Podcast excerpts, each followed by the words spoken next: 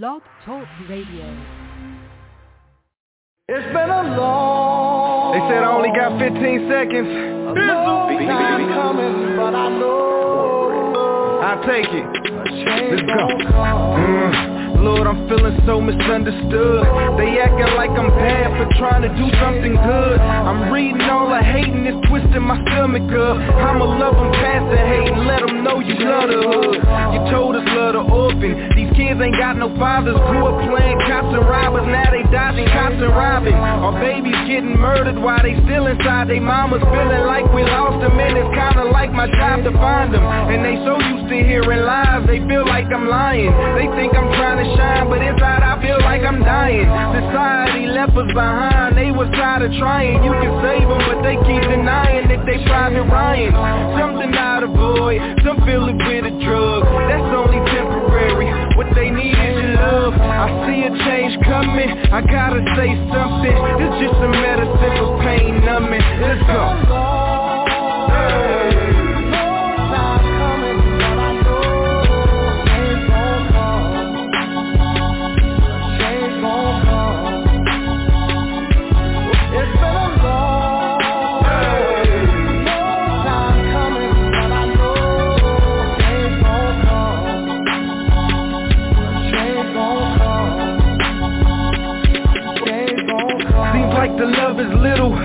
the hate is plenty. The world is on your shoulders. I know the weight is heavy. I work a nine to five. I feel your pain if any. In it for the money, dummy. I ain't made a penny. This for your kids and mine. Gotta reverse the damage. It hurts to fathom how young we letting the hearses have them. How many kids would be alive if it wasn't for them throwing up a kick a gang sign? You tell me if I'm lying. Straight up, that's real talk. You see the ground, that's real chalk. These teenagers get off the big shit like baskets silked off. And they can only learn what we teach them. If it's only 15 seconds that I'm getting, I'ma reach them. Let's go. I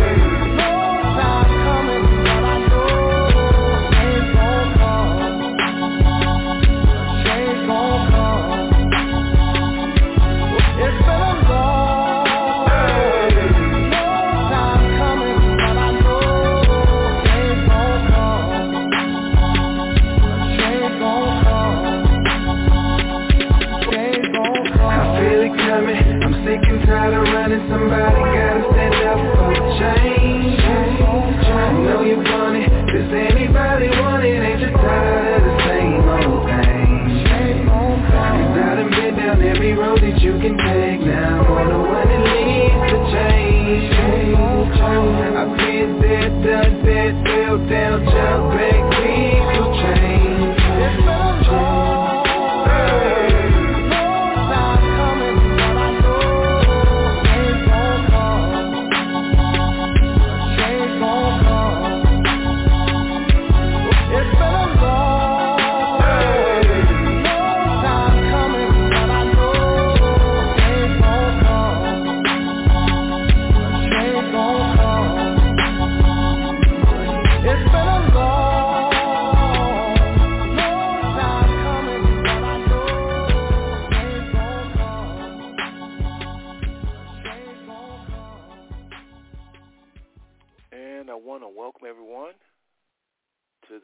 episode of the Five Smooth Stone Network. This is Brother Seth right here on Blog Talk Radio. How are you and yours doing tonight? I truly hope that uh, that change that's coming is already affecting you and yours. I mean that, brothers and sisters. I don't just do blogs, or we don't just do blogs just for the sake of talking. Okay, we're very serious about getting truth out to our people and really any people that will listen. Um, this Five Smooth Stone Network is very serious tonight as we talk about current events from a biblical perspective. One more time, current events. Is it happening to you? Is it happening to yours or around you or around your people? Then that's what we're talking about tonight, current events from a biblical perspective. And to be very honest, that might sound a little, I don't know, but it just simply means current events from a perspective we believe that the Most High is saying. Because truly, brothers and sisters, we this is a guessing game, guessing our way through life. A lot of us, Doesn't despite our age, a lot of us don't know for sure a lot of things we're looking at. And so we have to go to the manufacturer. we have to go to the creator. We have to go to the one that set all this up for answers. Do we have all the answers? Do we have it straight from the creator's mouth all the time? Are we spot on in everything we say? Not so, not so. We're not. We don't have it like that.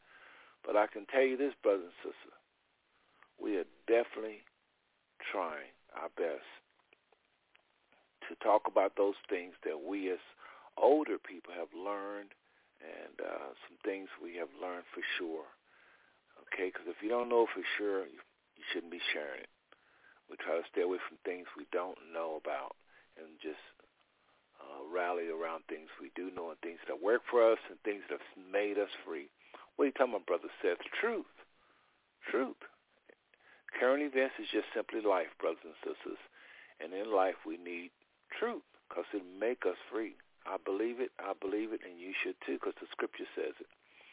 Well, I want to thank you, uh, brothers and sisters. Uh, we've been doing this since 2011, and I think I do this every single show, but I can't do it enough. I want to thank every one of you that have been following us and listening and sharing some of the things you've heard and some of you have even parted. Some of you have even been part of the history in making these shows. Uh, some of you have called in and, and let us know what's on your heart and spirit. And, and you've been one of the ones that helped make change where it relates to the Five Stone Network, these 500 shows, over a thousand hours of just truth going out to people.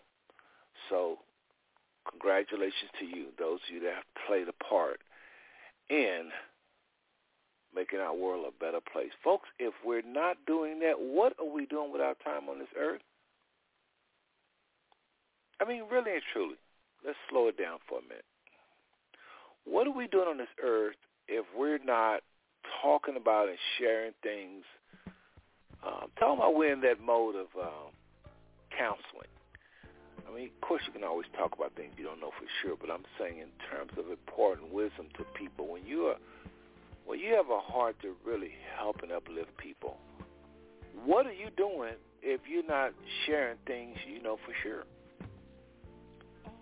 Brothers, I promise you, sisters, I promise you, on this network, we're trying our best to just share things we know for sure.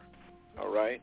So if you want to tune in tonight and get into the action, uh, uh, tune in. I mean, I meant to say if you want to get in on the conversation, remember, press 1 on the phone lines, and we'll bring you on, and you can uh, impart things you know for sure, things that have blessed you, things that that have made you free. As the Bible said, the truth will make you free. What freedom do you have in your life, brothers and sisters? No, really, what things do you know for sure that have made you free? Truth.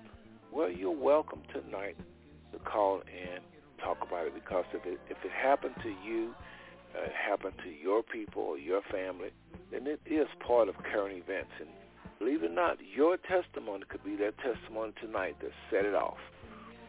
What I mean by set it off, that really spark faith in people. Bible says faith come by hearing, and hearing the words of the Father. Some of you have gotten the word from the Father. Some of you, I, I'm never arrogant enough to think just just about myself or even these co-hosts or my favorite minister only. No, the Father's using any heart, spirit that'll yield to him, regardless of color and creed. So I just thank him tonight. And speaking of the Father, right here on this Five Stone Network, I just want to kind of just uh, just reiterate our faith and what we believe. And that is we believe in one all power. I mean, we believe in one being that really controls everything. This is who Christ spoke of, his Father. We call him Yahweh. Some people call him Yahuwah, or uh, God, or, or some people call him Yahweh. You know, they came across those letters, the Yod, Y, uh, H, W. Actually, it was uh, Yod Have uh, Wav Have. That's Hebrew language, but in our language we say Y-H-W-H. And there's all kind of debates on what you call this highest power, this supreme being, the Father that sent the Son. Not the Son, folks. Not Jesus or Yeshua, but the one that mastermind this whole thing. Most. We thank him. We believe in him. That's where I was going with that.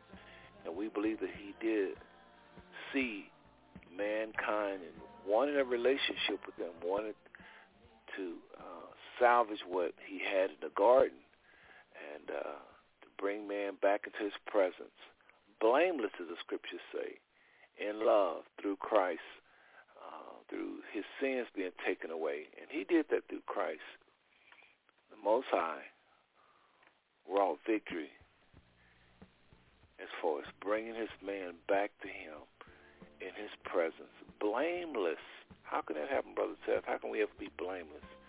Because the Father now sees us in Christ, hid, as the Bible said, in Christ. And we thankful for it. We are thankful for it. And so tonight, we believe also that he sent his Holy Spirit upon the earth that is to lead and guide us into all truth. And tonight, don't we need truth? Don't we need truth where it relates to current events? So we believe that the Father sent this Christ who spoke of the Holy Spirit that would be sent after he ascended. And we believe he sent his Holy Spirit upon the earth. And his Holy Spirit speaks through us just like he is invited to do tonight. Uh, the Father is invited to speak through his Spirit. We invite him uh, right now. Uh, and if you uh, want that and desire that, just agree with me in prayer. Let's just declare that the Father will speak through us, that the Father will speak through us, that the Father will speak through us, and us meaning the caller, the host, or whoever's going to be on the mic, he will speak and give us some answers in this wayward world. So, Father, we seek it tonight. We open up our hearts and minds to you. We seek guidance. We seek answers. We seek that truth that will make us free and help us to serve your kingdom and promote your kingdom and promote your love and promote you upon the earth. This is the best thing we have for our sisters and brothers on the earth. It's you. Use us tonight, Father. We worship you and we thank you for all life, for all things that is good and perfect. We thank you for it. Father Yah, in Yeshua's name we pray. Amen. Amen. If you agree with that, just say, so be it. Or amen. Or just shake your head. I mean it. Do it. Do it. That means it gets more power when you agree called the power of agreement. So let's just agree that the Father will speak to us tonight. Well, brothers and sisters, there's a lot happening in our world, isn't it? Isn't it? I mean, it don't matter if it's the uh, across the waters, across the Atlantic or Pacific. It don't matter if it's in the Arab countries or, uh, or just wherever you look. There's a lot happening. Interesting things, aren't they? Happening all around our world. Be it Russia, what's going on with Putin and or we can just stick, stay here in these shores in the United States and just look at what's happening, even in our uh, Congress and our uh, White House, Capitol Hill, um, the media. We get lots going on with Trump and these oath keepers. Just wherever you turn, brothers and sisters, there's just drama, isn't it? But how can we narrow it down to you? What are you going through, African Americans, so-called African Americans, aka Israelites, we believe? But some of you don't believe that. I understand that. That's not a problem. Still, what's going on with you? And really, that question is to the whole, uh, to the whole listening audience tonight, not just the African American, because we truly is concerned about everybody's um, pain and whatever it is. Um, I know I am. I don't want to see anybody go through uh, pain, suffering and setbacks. So this is why I try to stick with the Father and being led by the Spirit because sometimes the closest person to you may not be an African American, may be somebody of another ethnic group, and Father may want you to liberate them because He loves them just as well. So again, brothers and sisters, uh, I just again want to thank you for your time tonight. Um, I'm not going to share as I normally do about following the show and so forth. We do it every show, so I think I'm going to give that a break and just try to get straight into the program. Um, I'm going to go to the phone lines. I think we have a co-host already in the house, and that's uh, Ella Shua, all the way in Fort Worth, Texas. So let's do this. Let's go all the way to Fort Worth, Texas, and go to area code eight. Uh, look at this six eight two four five two, and open up that line. Ella Shua, want to welcome you to the Five Stone Network, brother. How are you doing tonight? Say hello to the people. Hey, I'm doing well, Seth. Uh, hope you're doing well as well. Um, hello, everyone, and glad to be here for another edition of Five Smooth Stones, Monday night edition. Um, I'm going to be here quiet for a minute because I'm still adjusting my headphones and stuff and getting my phone plugged in to make sure it doesn't go dead. Man. Yep, yep. Well, brothers, wel- welcome, welcome, welcome. It's good to hear your voice is what I was trying to say. And uh, just thank you for coming on tonight. I don't take it lightly. Any co-host that uh, join me in trying to put out truth and make people free. So uh, we're gonna maybe be joined by others. We don't know yet, brothers and sisters. Pretty much what we do these days is whatever co-host show up on the day of shows up, so y'all can get everything organic. We don't plan what to say. We don't really plan uh, what we're going to we do plan the topic is, uh, and it's always on the same on Mondays, uh, current events, and then on uh, Thursdays, uh, open forum. So as you see, that's really not a plan. It's kind of open, really, both nights, because no nothing specific. So, brother Elishua, thank you, brother, and just just chime in whenever you get your mic right. I want to just um, kind of talk about what's been happening with me because, again, brothers and sisters, whatever's happened with you, don't think, oh, nobody else is going through that. I'm not going to say that. No, if it's happening in your home, if it's happening in, in, in your in your four walls, I guarantee it's happening up and down your street, and we call that current events. So I want to talk about something, Ella Shore and uh, callers, uh, and those in the chat room even. Uh, I want to talk about something that I am running into this a lot, and I think I mentioned this last show. You forgive me if I did, but I, I do want us to hit it a little harder. And here's a question I have. I'll just kind of bring it up, start off with a question. How can we reach our young people if they write off older people? In other words, how in the world are we going to reach they write off the older people? And it really doesn't matter if you are in churches. If you're older, as a rule, uh, a lot of the young people I'm coming across, uh, just my day to day, and I'm sure some going with your line, you may want to meet me until you get that right. Uh, but brothers and sisters, check this out. In the previous years, all the way back to probably Adam, the way it worked was older people live their life. They have children. They raise their children the way of Zion or the way, the right way. Okay? Let's call it the right way for now. And they grow up, the children grow up, and learn some things and as they walk with the Father. And I know this might sound a little too spiritual for some of y'all, but you got to understand this is a current events from a biblical perspective, not just somebody talking about current events. Our show has an aim, has a bent. We're looking for the Most High to give us answers through his word. So, and I see Brother Elishua is back, so he'll chime in whenever he wants to. But let me get at the question, brothers and sisters, and that is this. How on God's green earth, when it has been the pattern for the older people to teach the younger people, and then when the younger people are older, they teach their they teach their youth, and so on and so on. This builds for a stronger nation, supposedly. Supposedly, whatever errors and weaknesses my mom or dad had, they were supposed to pass it on. And then I inherit those same beliefs, and I'm supposed to tweak it. And then I have children, and I darn sure make sure that they don't fall in the same potholes and setbacks that I went through. So I warn them and and and and, and, and teach them the ways of Zion, if you will, or the way, the true way. And so when they have children, they will warn them of their pitfalls, of their shortcomings, of their addictions, or whatever. So each generation should grow stronger and stronger. But I'm running into something that's kind of scary, and it's not because necessarily these young people uh, uh, don't want to hear us because we're talking about God.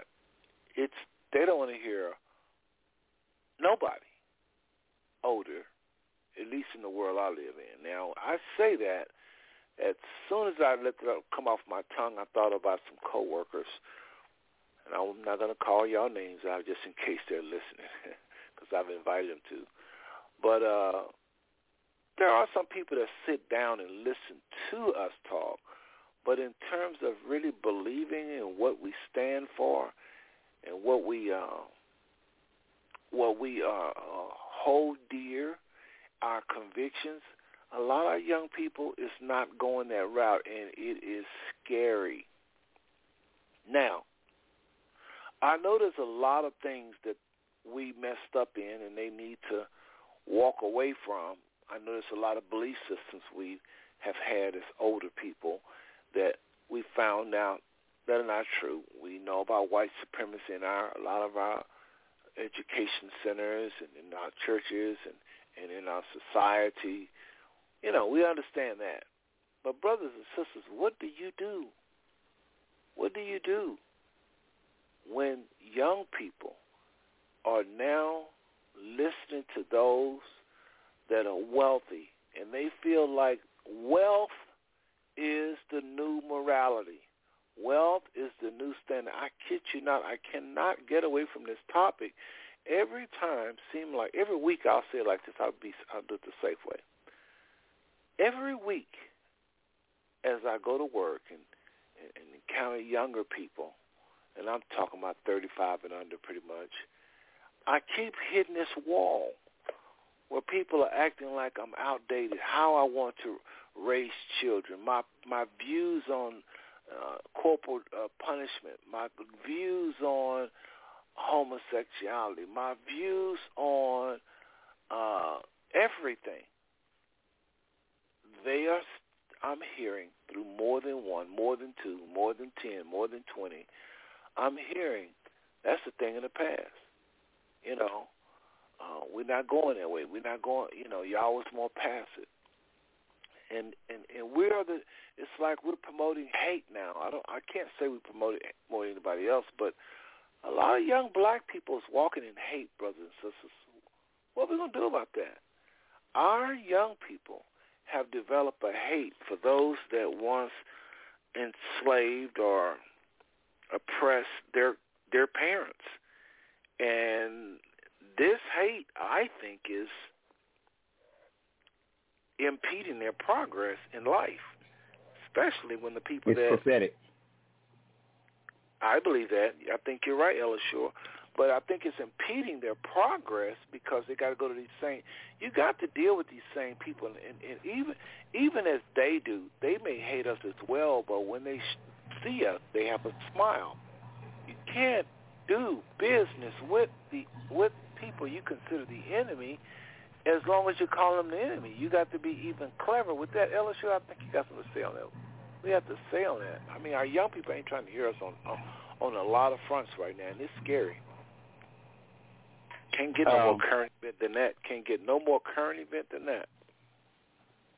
I um, and Seth, you very seldom ever will see or hear me attempting to make a plug of something that I've done, I do, or I'm promoting.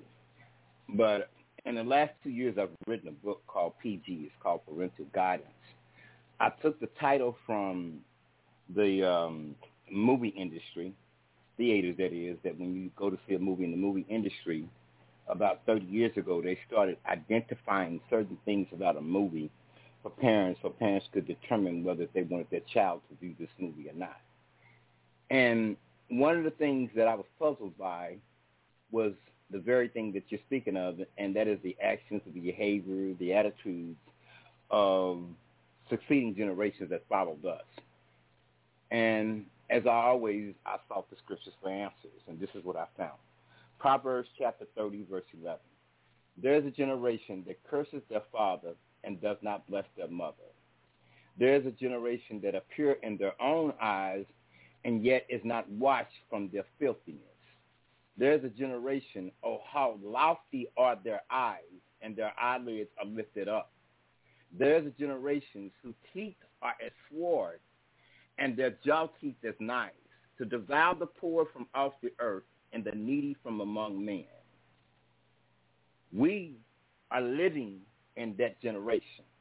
And it is not isolated to just the, the, the so-called black community, but it is a worldwide phenomenon because the scripture has declared it and decreed that they would be.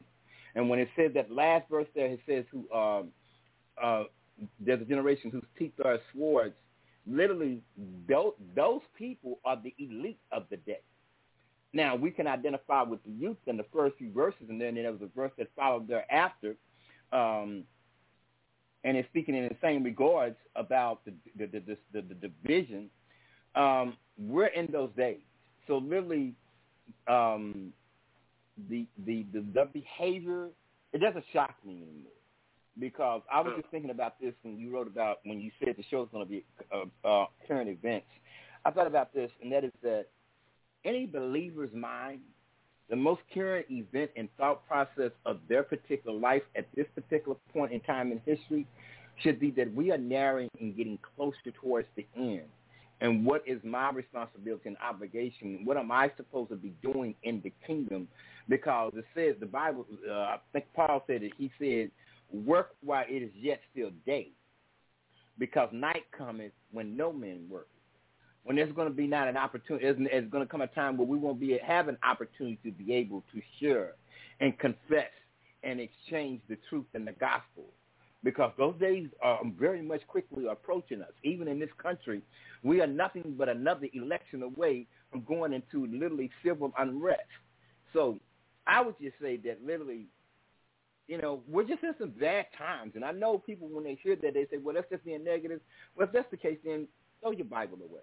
Because everything that I'm stating is coming directly from the scripture. You just heard me read about this present generation that curses their father and does not bless their mother. I've heard many people who are called so-called un-Hebrew Israelites, the younger ones, who they will despise the works of MLK and other men who will go before them. But in all of this, there is a, a light at the end of the tunnel because there's another prophecy that says that the Most High is going to return the hearts of the fathers to the children and the hearts of the children or the sons back unto the fathers. So therefore, the Most High in his foreknowledge saw that this day was going to come where there was going to be this division, where the youth are going to disrespect the work, the wisdom of the elders. And that it only because, literally, another thing too, when we talk about wealth, and, and, and when the conversation is about that, we have to realize that, Seth, we had a community. We literally are like the last generation that came forth out with a sense of community and our upbringing. What happened with these people, these this this generation, is that our community has been invaded by outside forces via the internet. Absolutely. And those forces are very powerful and very influential about 20, about 15 years ago, the number one rapper on the scene, and it's still in terms of sales, when it comes to diamond albums sold more than anybody on the planet other than Michael Jackson, is a guy named Eminem. And Eminem was not just being listened to by white people; he was being listened to by black youth too. And Eminem was very, and his music was very, very contemptuous parenting, of parenthood, of parents. And his music was very explicit to that point. But that guy was the number one rapper in the world for about eight years straight. As I said, he is the number one selling artist. He has sold more records than the Beatles, the Rolling Stones. The only person he hasn't sold more records in is Michael Jackson. And that, and like I said, so those forces came into our community and invaded our community that was pretty, it was solidified. You know, there were certain things that were that were common nuances to what we do and what we don't do. I was listening to this guy named Brandon who played in this movie uh, Big Momma's House with Martin, and he talked about how his life went in the ditches when they convinced him to put on a, a dress for a role. And he was talking about the changes that had, had taken place because it's real simple. Is that these people came in and they had agendas and they knew what they were doing. And the watchman on the wall was not doing their work because the watchman, just like the scripture says it in the book of Revelations, the watchman had become deceived by the possibility of rich, of riches and wealth. See, the reason why I come, Seth, I, you, like it may appear that I may have this thing against the church. The church is the watchman on the wall. There's no other entity on planet Earth that God has instituted among men to be there for the care, the watchful, and, and evangelizing and salvation of men but the church. The only the church is the only institution in any given culture on the planet Earth that is specifically ordained by the Most High. No other institutions are. And so when the so when the church fails, we need not look in shock and surprise when we see our communities begin to unravel and fall apart. Because that's the thing that sustained us. And when Brandon T made that thing, he said the reason why come I think that affected me so bad is because in our culture, in our community, in our ancestors, and according to our God, putting on a, a man to put on that which pertains to a woman is an abomination. And he said, and so I was flourishing professionally, and in my career, he said, my personal life went in the dumps. I went into a place of hell. And when you look at Martin Lawrence, a man who had so much fire in his voice in the first part of his career, that literally, before after Martin did that first movie, the person changed. A lot of people thought he had had a mental stroke or a breakdown. No. These are forces that have come into our community, and they are sent there for no other purpose but to steal, kill, and destroy. Um, a lot of black people right now literally believe when we say the word Illuminati that literally we're conspiracy theories and we're talking about something that is only a figment of our imagination, but they don't understand that that Illuminati is more influential in their children's lives than they are. And they are influencing them through a medium of music called hip-hop and rap. and that music is that music is absolute destruction it is self-destruction for black for the people in the black community, and that's what's pumping into their mind. And it's not just the lyrics; they're promoting a way of life, a life that that that, that thinks that gain is godliness, and that literally they worship at the idol of they worship at, at the idolatry of greed. That's what the whole music industry is about. And they are paying these people because they have the money to spend to do all types of kinds of despicable acts because they know that they're influential to this current generation. And I'm going to tell you, there's nothing good. And when I say nothing, nothing good comes out of Hollywood. And matter of fact, I said today, my next thing I'm going to research and find out the origins and behind it is Hollywood. Because Hollywood, yeah. whether y'all believe it, whether we believe it or not, is the most influential and the most destructive force within this society? I think uh I think you said a whole lot there, brother. That that was uh that shed some light on why our young people, which is definitely biggest probably our biggest current event, uh, why they have turned seem like a deaf ear to older people.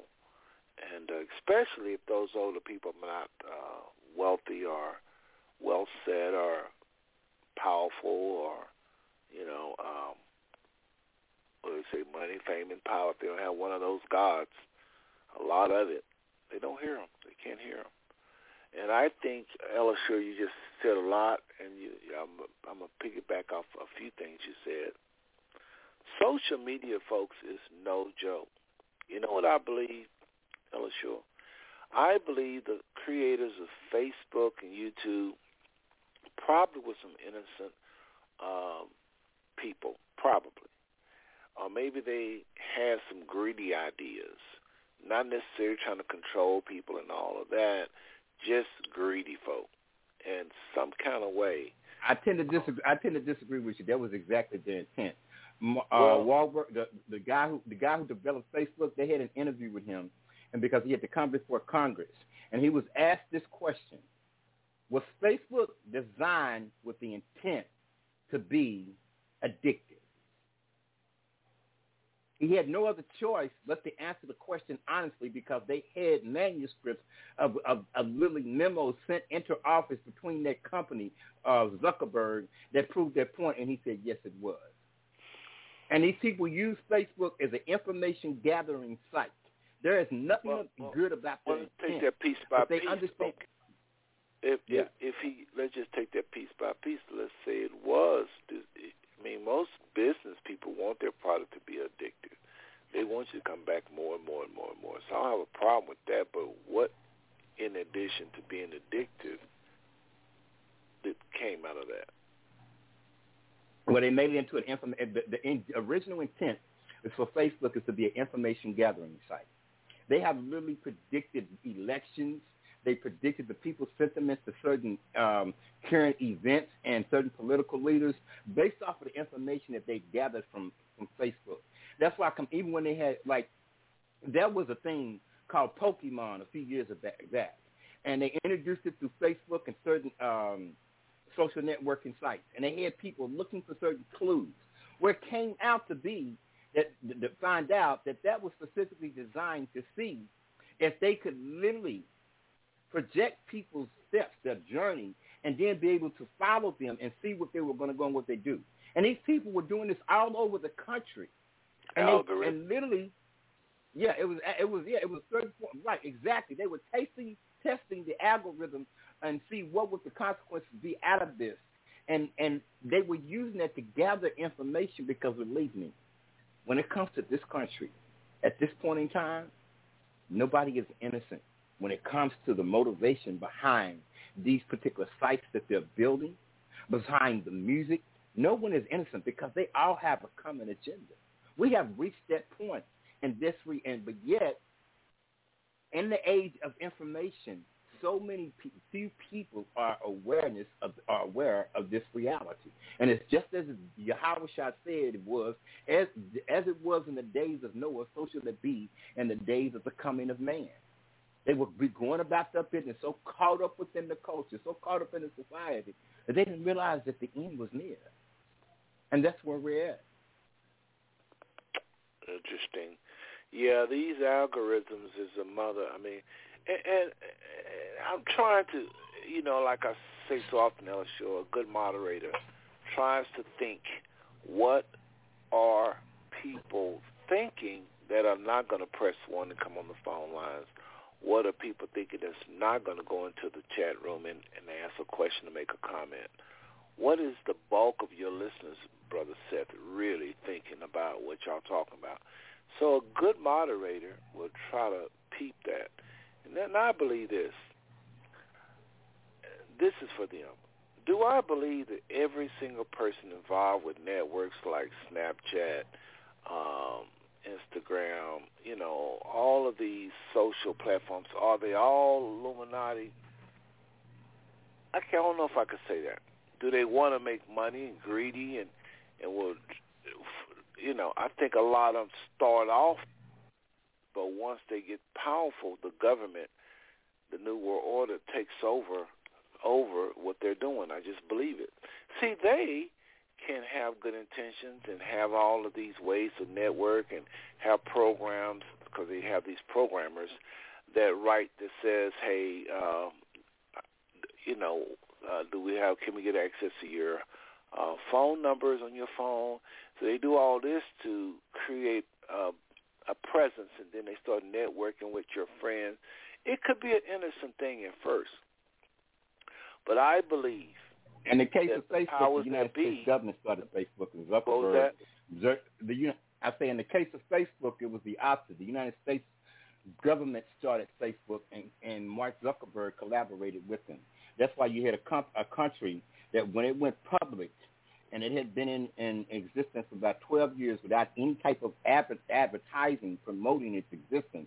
But when it went public, the day it went public, that that that company, Facebook, without showing any revenue coming in, any sources, was worth over $50 billion, and Mark Zuckerberg individually, personally, was worth over $8 billion because it was not something that was constructed simply by the intent of Mark Zuckerberg alone, but he collaborated well, with the United States. What do you have to say when he was, uh, uh, from my understanding, I, I remember the, the history. I'm I'm a little rusty, y'all. It's been a while since I've seen the story of Mark Zuckerberg, but I remember he started in a university. And I want to say Yale, but it could have been Harvard, and they was had it, it was used at the school there. The students was would tap into it. It was like a, it was using it for relating there on campus. You are aware of this, right? Are you aware of who Mark Zuckerberg is? I'm talking Mark about Zuckerberg is Mark Mark Zuckerberg is a Rockefeller nephew. Their agendas don't start when they hit college. Their agendas start when they come into the world. I'm they laid out them what they're going to do. Yeah. I'm just saying what it did at the college. Now it could have been Mm-hmm. laying low for four years and knew they was gonna do this all along. You know how these folks are. But I'm just talking about how it started off. That's all I'm saying. That's all I'm. St- that's all I know. Yeah, You it know? often it often starts out for the users, for the users, and, and the people who put the people who you who utilize Facebook now. They have no hidden agendas. It's just a site that they go to to keep up with their friends and their families and so forth. But just like in the Garden of Eden, you always take a a, a divine ideal or you take a divine truth and you pervert it and corrupt it. The only thing different now is that these people are literally they've read the book they know more about the book than most Christians, but most believers do, and they understand people's penchants for for, uh, religion and politics and so forth. And all they do is exploit it and manipulate it. These people are masters of mind control. Literally, they can Yeah. control people so much. I was I was listening to the thing about Jeffrey Dahmer. Jeffrey Dahmer, everybody knows who that is, the man who was raping young boys, killing them, and then eating them. And then I was listening to the story of the young man who actually killed Jeffrey Dahmer in prison, who was there, and he was there on a murder charge himself and doing life.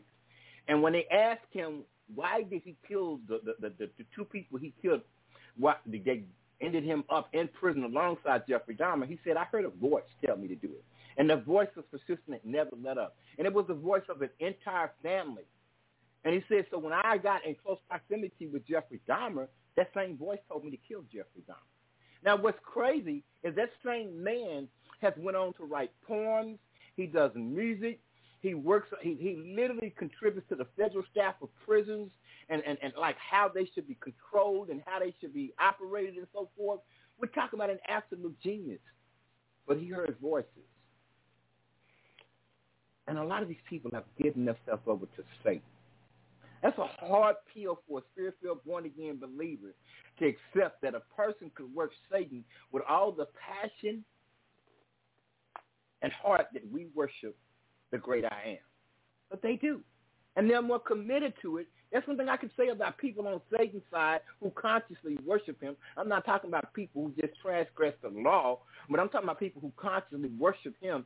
They are more committed to their beliefs than believers are to the Most High. And that's why come they're winning. Yep. Well, I think they're winning on some fronts, Elishua. I think they are. Um, I think they have the masses of people deceived, so they're winning in terms of sheer numbers. But in terms of effectiveness, uh, um, I think they're losers. You know what I'm saying? I think that they got a lot of people deceived, but those people they don't really have them. They they they're like searching. They know something ain't right. They're not at peace. To me, that ain't that's not success. They can be taken They by the Most High they just give. I mean, as soon as they get truth, the king. they're gonna turn. So Yes, it's like it's like it's almost like Satan's power. Yeah, yeah, he does control the world. Yes, he does. Yes, he does. But is the kingdom of Yah on the earth? Of course it is, in the hearts of man. And one day it's going to be set up a physical kingdom. So is it more powerful on the earth with all its muscles than the kingdom of God in the hearts of man? I don't think so. But that's just what Satan does. He always flaunting it, you know. You know, yes, he got more numbers. Yes, yes, more people. You go into any business, any setting, you know, and start saying some crazy stuff. You're going to get more hollers and more support than if you just bust in your any any public place and start talking about God. Yeah, you got peoples everywhere. True. But watch how somebody walk into an establishment where there's a hundred people partying, doing whatever, or just maybe not partying, but just they all can be of a certain persuasion. And watch what happens when that believer open up his mouth. It's like a sword. It just cuts. It makes them feel bad. It makes them want to, sometime want to kill that person that's righteous because that word is so. It's it's it's like one can slay a thousand, ten can uh, slay ten thousand and that's the way I look at it. I don't. I think they're winning on some fronts. I do think I ain't stupid now. I do think they are winning in terms of numbers. Vast majority of the earth is deceived. They don't know the scriptures. They don't know the Most High. That's a win. But when they do see that true believer, ain't nothing like it. We rattle that. We rattle their whole world. We rattle their whole world when they talk to us, when they hear us. Just this blog right now, things you said, just just what you said right there. If you don't say nothing else, we in the show. There's people that heard what you said and they unsettled, and they're gonna be unsettled until they get some things answered because they just heard you. So, which one is more powerful? What they was living in their life, doing the things they're doing, or this little old blog, what you just said? We rattle the wicked. We rattle the wicked. You can see a light, a tiny light all the way up in the airplane. All this darkness, you go up in the airplane, you can see a little old light bulb 6,000 feet up in the air. Give me some feedback on that. You know what? If you talk to pastors today and you ask them, brother, with all the truth in this book, why don't you preach it? Why don't you what? Eighty percent of pastors, why don't you preach it and teach it? And eighty percent of pastors will tell you, people are no longer responsive to it. They reject it. They said that there are some things that in this Bible that are relative to this day that if I speak on it, it will empty my church. That tells yeah. me the Bible is really the Bible is fulfilling itself. It says because they would be no longer be able to endure sound teaching, but they would heap for themselves teachers for teaching things that they want to hear, and that's what's taking place. And like I said at the beginning, the light on the planet is the ecclesia of the Most High, and the ecclesia right now is operating and being sustained by nothing but the remnant. Because it is people like you, people who are listening to this show, who have hope. But my only concern is that we make sure we put our hope in an eternal Savior, an eternal Messiah. And I express the words eternal because too many people think and having hope that one day they're going to find heaven on earth. Not unless you die as a result of your witness for the word will you ever experience heaven on this earth in the state that it's in. The world is getting darker. We're moving, we're in the prophetic age. We're in a highly prophetic age. But most people are not sensitive to it and aware of it because they're so caught up in the things of the world. And that's why in the scriptures clearly says that Satan is the God. He is the prince of this world. I often Christians here say, well, God's in control. And I said, I beg to differ with you. Because if God's in control, he has a very poor report card. I say Yahweh, our Elohim, the creator of heaven and earth, is not the God of this world. If you think this is the way God runs things, then you have a poor image and poor perception of who the great I am really is. What you're looking at is the world of Satan. And our only job is to preach the gospel of the kingdom, but yet we have let a certain entity as a part of the world population deceive us into preaching a gospel that is so inconsistent with the truth that it does not have any more effectiveness. It's having no more impact. And we've taken his name in vain, and far too many are holding the truth in unrighteousness because we ourselves sits up in the pew of the church. We're so seduced by the things of the world. We want the exact things that the world has. Well, he said you're in the world, but you're not of the world. You're in the world, but you're not of the world. You're in the world, but you're not of this world. We are aliens to this planet, people. Absolutely. And we, our job is to preach the gospel of the kingdom because he said that when this gospel of the kingdom is preached throughout through all the world and to every ethnicity, then the end should come. Okay, the let's gospel do has this. been preached for two thousand years. Let me do this. Let, let what what for those listening, because I know somebody, and they're gonna just be happy when I say this, because I know they're thinking it. What is the gospel of the kingdom? What's the difference between what they're hearing? Tell us what they're hearing, and then tell us mostly the answer. So they already been heard. They already know what you're gonna say, probably because they've been hearing it. So tell us what they've been hearing a little bit, because you know they already been hearing it. So you ain't got to say the whole thing. What they've been, what, what they've been what is it they need to hear? Like you've been hearing this, but here's the gospel of the kingdom. You've been hearing this, but here's the gospel of the kingdom.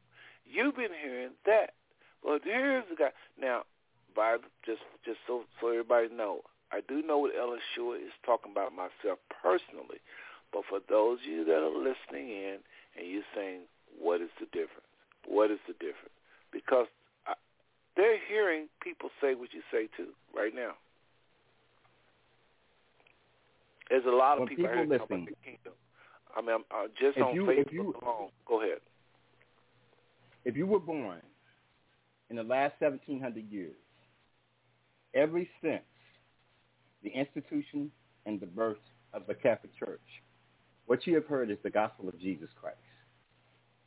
If you read the if you read the, if you read the Gospels from Matthew to John, and I mean every single word, you will never hear the Messiah instructing his disciples to teach or preach the gospel of Jesus Christ.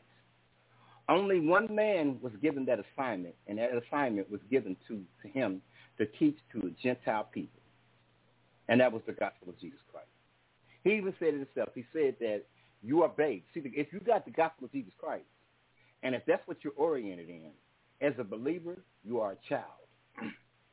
because even he So- said it about the Corinthian church. He said he said that I he said because there's so much carnality among you, and it shows that you're that you're children. He said I suffer to know, know, know nothing among you except Christ and Him crucified. He said because you could not endure strong meat. The kingdom is the meat. When Jesus came, the Messiah came. What did he tell in the Great Commission?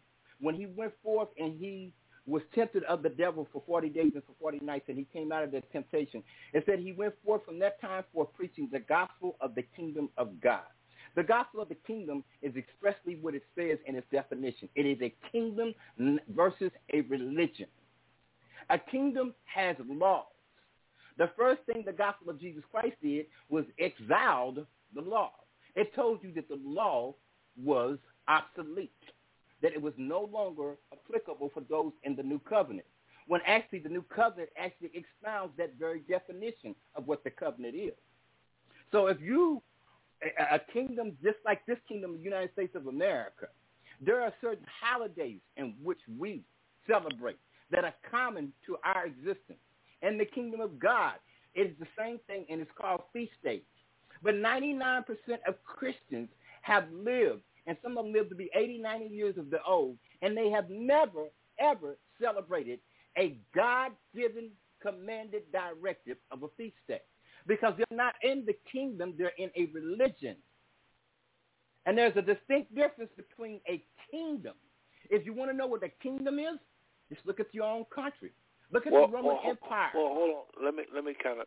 And one last point. One last point. One last point. Seth. that word that you use and you say church, the root of that word is a Greek word, and it, it means ecclesia. It means the gathering as a political ones, a called out body of believers. We turned that into a religion. Seth?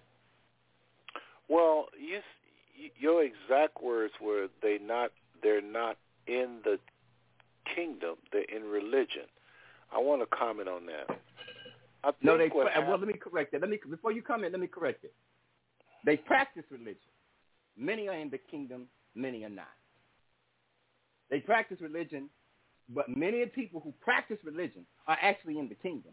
Because when Jesus told his parable of, of, of severing the distance between the wheat and the tare, well, guess what? The tares were actually in the kingdom. But that's why he said that he will come and he will expel everything that is not of him out of his kingdom. Yeah, and I think because because because I was in it, I was in it, in it meaning I was practicing, and and probably if somebody came behind me with a white glove, they probably still see some religion versus kingdom uh, behavior. I don't think so, but I guarantee if they follow me with a white glove, I'm probably religious at time myself. I just think it's it, it, it's it's. I just thank the Father, Elishua, for His Son. I thank Him for Yeshua. I thank Him that our sins have been blotted out. That don't mean we just go and live in the old kind of way. Y'all heard Paul you hear Apostle Paul lay it out very clearly. What shall we say then? Shall we continue in sin that this grace may abound? How shall we that are dead to sin? We are we are dead to it. You know, let's not just we are dead to it. He said, How shall we that are dead to it continue to live unto it? If the Father made you dead to it, why would you continue to walk in it? But he did make us dead to it.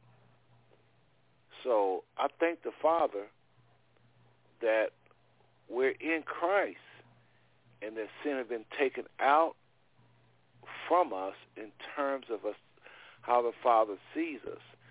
But he has commanded us to mortify our flesh upon the earth and not be caught up in religion, not be caught up uh, uh, strengthen the hands of this new world order, not be caught up in lying, stealing, cheating, all of the sins that the scriptures talk about, all of the the things he warned Israel about, those same laws, I believe we still keep for the most part. So I just thank God for grace hearing you because I'm saying, man, you throwing where you where you're saying and what I've been saying for years about uh, this whole takeover of uh, this whole Christianity and Catholicism. If the Father really came, Elishua behind us, and, and really with the white glove, and just said he was going to just not have much mercy on those of us that are religious, none of us will make it, brother. I promise you. This, I promise you, that Catholic Church and uh, what they did to the scriptures, they did a number on humanity. We would, none of us would make it. Remember, brothers and sisters, those of you listening, and again, we want to thank you for tuning to the Five Soul Network. Again, tonight we're just talking about current events. Yes, we are. Uh, can't get no more current events in the church and its influence on our every move and, and our behavior. Even if you consider yourself not a part of the church, ain't thinking about church, wouldn't be caught dead in the church, it's still influencing morality around you and a lot of your views. You, may not be aware of that, but it's the most powerful institution on the face of the earth. On the earth, you're affected by the church some kind of way. Believe that. But uh, Elishua is uh, laying out how that a lot of us that are supposed to be the answer, are supposed to be the leaders, are supposed to be uh, the mo- the model from which the world look to and, and, and get learn of the Father how we are uh, poisoned by Catholicism and, and Christianity, uh, Christianity Constantine Christianity, I should say, because some of us that follow Christ as he followed the Most High are also labeled Christians. And so we don't have nothing to do with what Constantine and, and what he was trying to do. And let's elaborate on that right there because a lot of people hear you, man, I, and you're saying a lot of good things. And my my only concern with you, and it's just me personally, it nothing to do with the person on the line. They may not think like me. My thing is, I feel like people ain't going to hear you, uh, hear the things that you're saying because we really need to walk away from a lot of things we practice in Christianity, like the holidays versus the holy days. A lot of things we need to just say goodbye to in Christianity and walk in the higher truth. I'm with you a hundred percent. But I think sometimes when people hear you, you are so pissed at this whole system. You're so pissed at these leaders. You pissed. That's the proper word. You're upset. You can't. You, and so am I, brothers and sisters. Let me just get it straight because I don't want to be like y'all have been hearing me, and uh, I really am too. Matter of fact, if my pastor took a notion to hear me tonight, he would say, yeah, he is. yeah, because I cannot seem to agree with this man on too many things. We agree who Christ is, who the Father is, the Bible is true, but I just, I just pray for my, pray for me and my whole church so-called uh, fellowship experience because I'm not doing good. I'm not far from where LSU is at. We, really are on the same page. Uh, can't stomach a lot of these preachers and churches that uh, it's just fear. They don't want to talk about certain things that they know is true because they feel like it's going to divide their church. And and I, I know LSU ain't got much mercy for them, but uh, because I have things in my life that I'm petty, that I know is sin, and I know I won't kick it out throw it out the window and, and get it out of my house like the Father have commanded me to. I don't come down on these preachers at heart. But yes, I'm with LSU. I'm very frustrated with me and a God. I had a, had a pastor to tell me, I know we are Israelites. We are so-called African Americans, she meant. I know we are Israelites, but I can't preach that. She says it's not time. She said all our people are going to do is put Judah on their neck and keep going about their same ways. She said, but we do well, uh, put images before our, our babies of a black Christ. We do. We did get rid of the white images out of our church. But I'm not about to say what you're saying, Seth. I know you're telling the truth. I, I know it. You see what I mean? It's a lot of pastors. Seth, I would, I would, my re- go ahead. My response to that is when they say it's not time, that is actually the determining factor that causes me concern. Because how can so many hundreds of thousands of people around the world, even now into the tune of millions, be aware of the time? And you are a servant of the Most High, chosen before the foundations of the earth. When he led captivity captive, he gave gifts unto men, some apostles, prophets, evangelists, and teachers for the perfecting of the saints for the work of the ministry. And when we come to the essence of what kingdom living is, is which I'm about to break, break down in about two minutes, then we'll understand why come I feel this way. And I do I have a lot of mercy towards pastors, so much to the point to where a man told me one time, he said, when you influence individuals, you influence individuals. But when you influence leaders, you influence and impact whole communities. He said that when you influence a pastor, you don't influence an individual, you influence and impact the church. The man who told me that is hosting this show. And I've come to understand that we must, like my children do to me, we must hold leadership accountable. And we must under distinction that there's a distinction between likability and accountability. Because I hold you to be accountable for that which you are responsible for, for whom much is given, much is required, doesn't mean I don't like you. And we are not accustomed to people calling us out and checking us on our mess. And that's why so many prophets have been rejected because the prophet is perceived to be a person of only negative energy. Well, that's his purpose in life. That's why God gave him life. What did he tell Jeremiah? He said, I've called you a prophet unto the nations. He said, what did he tell Isaiah? He said, show Israel their sin and their wickedness. And so we reject the prophet, but we're so embracing of the pastor because the pastor cuddles us and tells us all the things we want to hear. And the prophet is the daddy in the house. The prophet says, get your behind up, go wash them dishes, go take out the trash, do what you're supposed to do. And so that's why come people like me who happen to be nothing according to our own will, but according to the will of Most High, who were designated with that particular from the from the foundation of the earth, we're not the most likable people on the planet. Because whenever we show up in a church, there's only one reason we're showing up there for. It's for guidance or correction. And we live in a society where well, I just read the scripture Hold where on, people do out. what is right in their out. own, where, where, where, where people where people do right is in their what is right in their own eyes.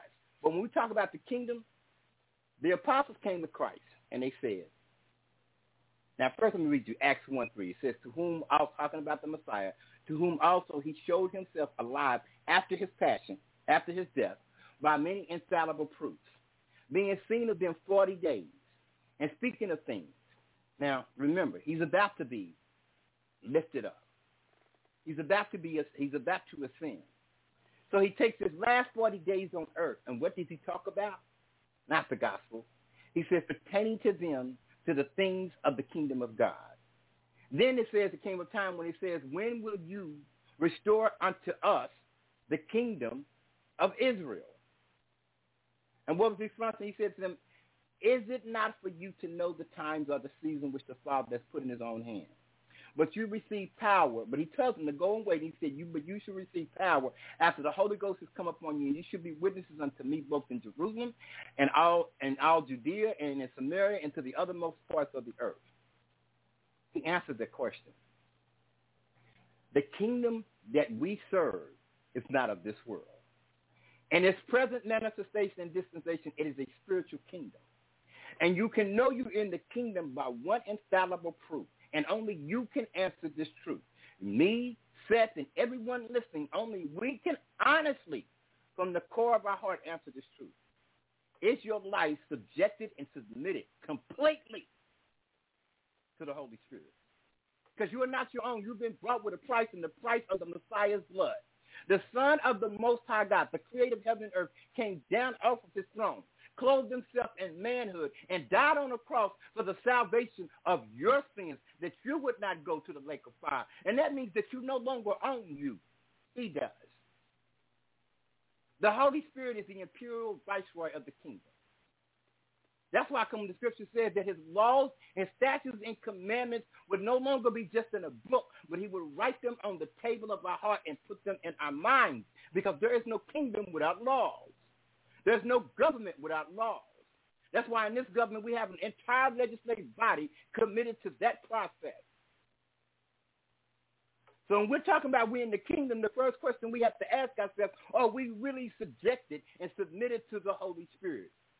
When we go to make a career decision, is that our decision based upon money or is that the decision of the Holy Spirit? And he has now, a plan for your let, life. Let, let me say this again. I want to, I want to, I want to go it's just not us. Again, if you're on the phone lines and you do want to ask a question or make a comment on any topic, not just what we're talking about, folks, this is current events. We are not locked in on one topic. But if you have a question on this particular topic, press 1. Uh, if you're on the phone lines, I mean, if you're on the internet, you're listening to us, and you didn't call the phone number, you just on, you listen to us through a link. Uh, remember, you can call us at 914-205-5590. One more time. One more time. 914-205-5590. And you can ask myself or LSU a question about anything he's saying or myself is saying. But I have a question, brother. I have a comment. You were saying that you have to be sold out. And uh, I may get in trouble this comment because my sister and I, if she was online, she would definitely be throwing throwing stuff at the phone saying, I agree with you, Elishua. But I want to say this because I can't say, Elishua, that I'm sold out in every area of my life. Now I can say this: I have um, submitted them to the Father. In other words, I say, Father, this area, help me. It's a sin. This is something I shouldn't be doing. It's something I've been struggling with for years. And a lot of times I'll pray that prayer and, and I'll get strength to say no. To I'll get I'll be empowered to walk past it. But there's other times I don't, Elishua. I'm being honest. That's an indication that you're sold out. That's an indication that you're sold out. Because if you wasn't sold out, you would not repent. If you weren't sold out, you would do it without any remorse or any second thought to it.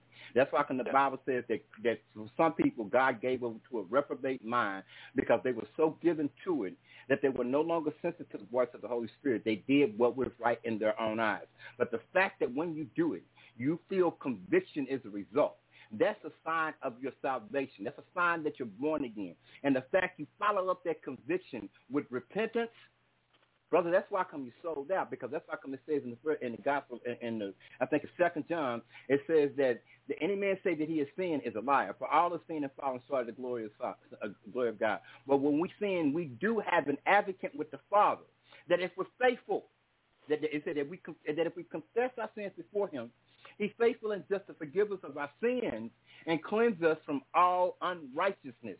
The clause would not be in the scripture if there was not some perception, foreknowledge, knowing that even a born-again, spirit-filled believer, there are times when you're not following the spirit and you are in the flesh and you get caught up in carnality, you're going to give in to sin. But he's not going to eternally condemn you because of that because guess what? The moment you repent, he doesn't see your sins anymore. He only sees the one who's died. All he sees is the blood that was shed for that sin. And that's why Carlton is wrong and we are right because you have to acknowledge your sin. There's no one on this line listening that does not, that, that lives an absolute 100% complete sin-free life. Only one individual in human form ever did that. And they call him Yahweh Shad HaMashiach. They call him Jesus the Christ. He's the only one. And that's why come he condemned sin in the flesh to show that one who relied upon the same power that he relies upon can be victorious over sin in the flesh. Because what raised him from the grave? Not he himself. It says it's the same power that raised Christ from the dead. That if you yield to it, it should indeed mortify the deeds of your carnal body. So the more we submit to the Holy Spirit, the more we walk. I'm laying on this bed an hour before the show, and I'm wrestling, tussling with, the, with, with sin in my own life. And the Holy Spirit said, you've forgotten one vital element of your victory. And that is that you can't pray one time a day and think that, okay, that's good. For somebody else, that may be good. But for you, you're called. You're called on the front line. You're going to always be encountering spiritual warfare. You need to stay prayed at all times. The Bible says men have to always pray and not faint. And I realized that that, that that time where people, even when I was in college, you spoke about ORU. The reason why I was so admired so much for my walk because it wasn't me. It was the Spirit dwelling within me and giving free reign to express itself. Because I was always caught doing exactly what the Scripture says, praying without ceasing. We have the power and the ability and the authority of sin. It is our responsibility to access that option. And many of us are just too spiritual lazy to do it. We don't have no problem when that white man or whoever that man is says you need to hit my clock at 8 o'clock in the morning and you don't leave until 5 or 4 o'clock in the evening. We can comply to that. That just shows our immaturity. Because the objective of the Most High for every human being as being submitted to the Holy Spirit and to be self-governed by the Holy Spirit. That was his intent all along. Powerful, all along. powerful, For us to be self-governed as we submit to the Holy Spirit. That's why I'm going to say that you don't have a need that another man out to teach you because you yourself have been given the Holy Spirit. He wants us to be self-governed, but all of us are not at that maturity level. And that's why churches are so vitally important because they nourish the young in the faith. They build them up in truth. They build up their most holy faith. Hearing and hearing by the word of God. That's what builds them up. So when you start corrupting that particular entity, you have corrupted the foundation of humanity. Yeah. I mean, the church sets the st- as the world goes, so as the church goes, so goes the world. LSU, that was pretty good. That was pretty good. You know, I, I, I, I just know how people think, and I know that the things that I've said, they were thinking that, and uh, I just like to just be a voice to not just us, you and I, and how we think, but how people listen to you, what kind of thoughts are running through some people's mind. Brothers and sisters, I would like to, LSU, I'd like to take a break at this point, take a short little break. Okay. Allow me to do some things, and uh, we'll be right back. But listen, I really appreciate uh, the thunder tonight. Um, just all you, you're passionate about what you believe, brother. And and uh, I think I can speak for this brother and just say he just want a pure form of worship, just as the Israelites was commanded to share the to uh, with the other nations. Just a, a, a more perfect way, uh, because the nations always knew of the Father. They did. They just rebellious, and and of course the Father made a covenant with Abraham to bless his seed, and so that seed was supposed to bring a more pure form of worship uh, before the nations to where they can worship the Father without all these distractions. And Christianity, traditional Christianity, has been a distraction. A lot of what we do in the name of Jesus or in the name of Yeshua, and we've got to purge ourselves not from Christ, not from the Father, not from the Scriptures, word, not from one dot taken from the Word, one dot taken from who Christ is, and one one jot jot or one one uh, what does it say, uh, uh, uh, Brother Elishua? What it says uh, th- th- in the word not tittle? How does it go? To not change. Not one dot or one tittle, which means a cross of a T. One dot or one tittle. Thank you. I was I was yeah. needing that. But anyway, brothers and sisters, let's take a quick break, and uh, just gonna put a little bit of uh, a gentleman that. Uh, and we'll be joined by another co-host when I come back. I think I see uh, Brother Purcell Porche. He's going to be joining us after this little short break. So uh, we'll be back with uh, Brother Elishua and maybe Purcell Porche and myself as we just uh, finish up this current event uh, program, the second half of it. I'm going to play a little bit of Coolio, y'all. Hope y'all anticipated hear a little bit of Coolio. It's instrumental. You know I can't do the lyrics. But he did, uh, Coolio did one thing, Elishua he woke us up to to a lot of young people, and what maybe not you, but a lot of people didn't know what the streets was really all about. Till they heard gangster. And you should and you should and you should hear the and you should hear the last words that he spoke before he died. Really? Oh well, I know he it tried to blow. reveal. Um, I, I know if you're talking about Coolio revealing uh, the uh, breaking oath, I, I, that is something. Is that what you was going to talk about? Yeah, he you know he he he revealed the the whole thing we talk about. We talk about Illuminati. Now remember, Coolio. Was in that was in that industry for over 35 years. As Brett Seth just said, he was one of the founders of that youth of that movement and made it a a national phenomenon in the music industry. And he was in that industry for 30 years. And his last words are not much different from Prince's last words. When Prince died, the last thing he put on oh network, no no no said, don't don't don't tell it yet. We gonna tease Okay. him. We'll be right okay. back, brother. All right. Ella sure is going right. to break down Coolio, but this is Coolio's little instrumental. I didn't do the, the the lyrics, y'all. Just a little instrumental. We'll be right back. Get you tuned to the five.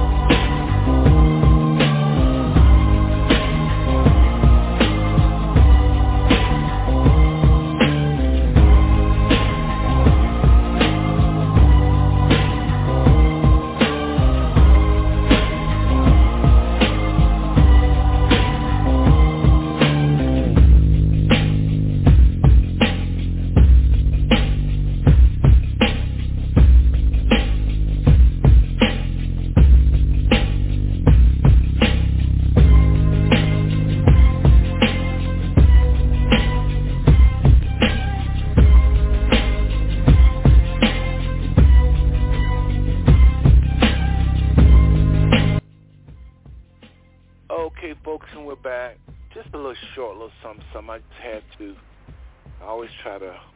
Y'all already know I was gonna move my computers and uh, do a couple other kind of wet. But the more, as a rule, the more co-hosts we have, the less Brother Seth have to take a break because I don't do as much talking. When I'm doing a lot of talking, I have to drink, and I like it my drink's hot, so normally I have to warm it up. Anyway, we're back. Tune into the Five Six Network. I'm Brother Seth. Yeah, Brother Ellis Shua, all the way in Fort Worth. And we'll be joined, I think, by Brother Purcell Porche. Uh, Brother Elishua, your line is open. And Brother Purcell Porche, let's go ahead and go to him. Yes, Coolio passed away, if y'all didn't know about it. And that's why I was paying a little homage to him by playing a little tune. We're going to talk about him here in a little bit, though. Uh, Eric 513-331. Brother Purcell Porche, are you there?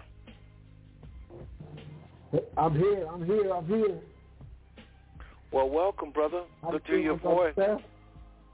What's happening? Likewise, What's happening? Likewise. Well, say hello to yeah, Elishua. Uh, what's up, brother Elishua? Hey, what's going on, brother? uh, how you doing, man? I'm blessed, man. I'm blessed.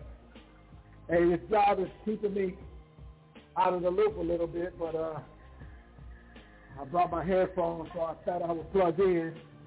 And um, man, I plugged into some fire. It sounded like Brother LSU. talking about talking about the believers uh, studying to show themselves approved. yeah, we got some. Yeah, it, it, it, it's no doubt that we got some lazy saints. It ain't no doubt. Um, we you talking about praying. You know, we don't even we don't even want to contend for the faith, but I don't want to come in with all of that. You know what I'm saying? I just that's a passion of mine. I think the very first scripture that God taught me when I was when I got saved was Second Timothy two and fifteen. Study to show yourself approved, a workman that need not be ashamed, rightly dividing the word of truth. And that's been that's been my staple since I've been saved. I wow. mean, so much so that it would bother me. It really wasn't none of my business, but it would bother me when the saints would show up for service and not bring their Bible. So what, what as I grew in the faith a little bit, what I began to know is that it was the preacher or the pastor was their Bible. And that was good enough for them. Because they began to quote what the pastor said and not what the word said. So wow. me, me being, I'm not, I wouldn't necessarily consider myself to be a scholar, but uh, that that's very important to me. That scripture context and all that stuff, because that's the way, that's the way a lot of the saints are misled because they don't know the word for themselves. So whatever the shepherd tell them, they go with it. You know, and turn and find out later on that they've been in error all along. So mm-hmm. they have to mm-hmm. Yeah, so wow. they have to uh they have to unlearn everything that they've learned. That's right. It happened to me. That's how That's I know right. it's true. Wow. It happened to me. That's how I know it's true. You got to study right. the word for yourself.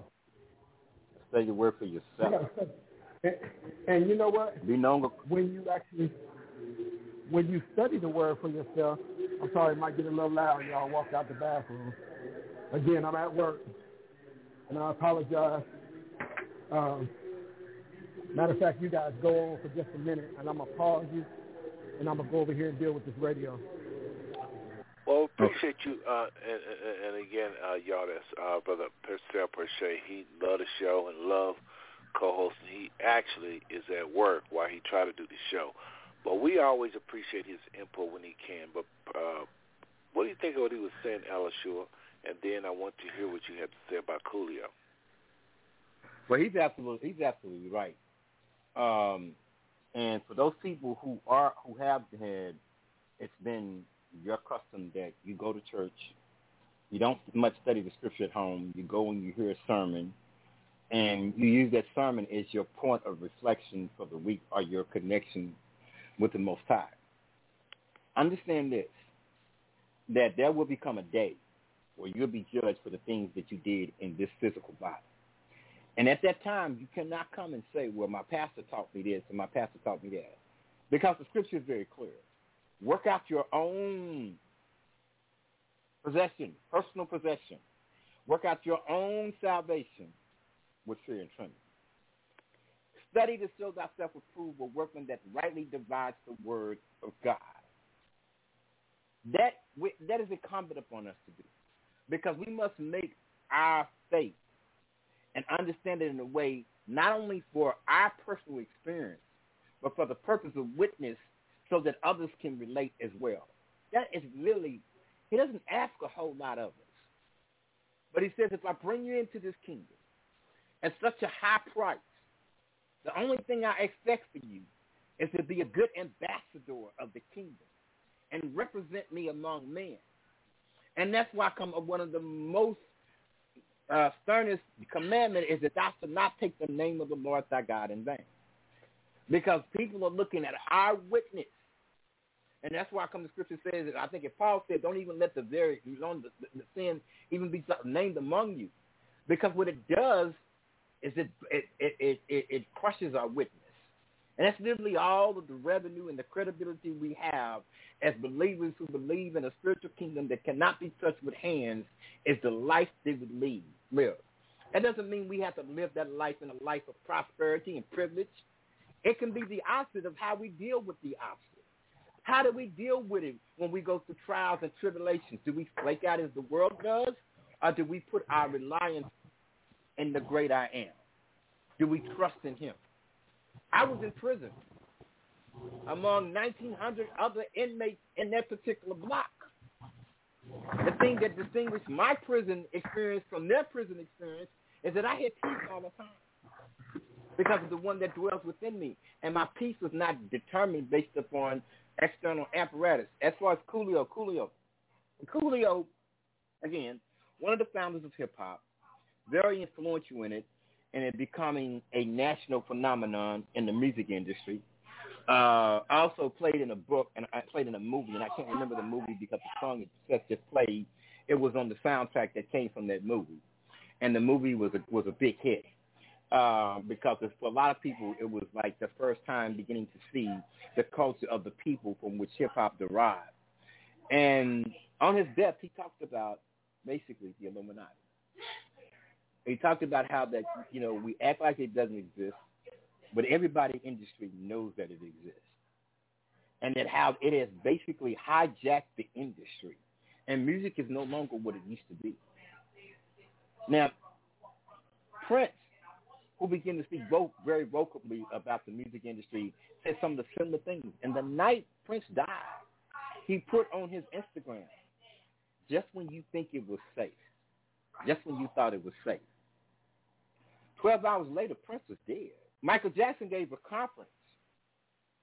And in that conference, he began to expose the influence of the Illuminati in his artwork and in the artwork of others, and how there has to come a time for artists to have to stand up and resist this entity two months later,